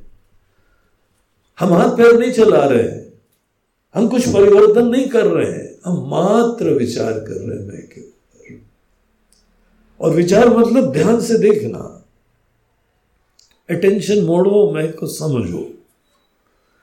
जब कोई व्यक्ति अहम अयम कुतो भवती चिन्वता, ऐसा जब कोई विचार करने वाला व्यक्ति होता है तो कुछ बड़ी अद्भुत घटना घटित होती है। वाव वाली चीज़ हो जाती है। क्या होती है? बोलते हैं, ग्यारह बज के दस मिनट हो गया है। भरे पेट सुनना पड़ेगा, खाली पेट नहीं काम चलेगा क्रमशः टू बी कंटिन्यूड ये सीरियल अब शाम के क्लास में चलेगा। बहुत ही अद्भुत, बड़ा रोमांचकारी, अकल्पनीय, ऐसी चीज़ यहाँ भगवान शंकर बताते हैं। तो वो हम लोग का नेक्स्ट सेशन का विषय है ॐ पूर्णमदः पूर्णमिदं पूर्णात् पूर्णमुदच्यते, पूर्णस्य पूर्णमादाय, पूर्णमेवावशिष्यते। ॐ शान्ति शान्ति हरि ओम श्री गुरुभ्यो नमः हरि ओम नमः पार्वती पते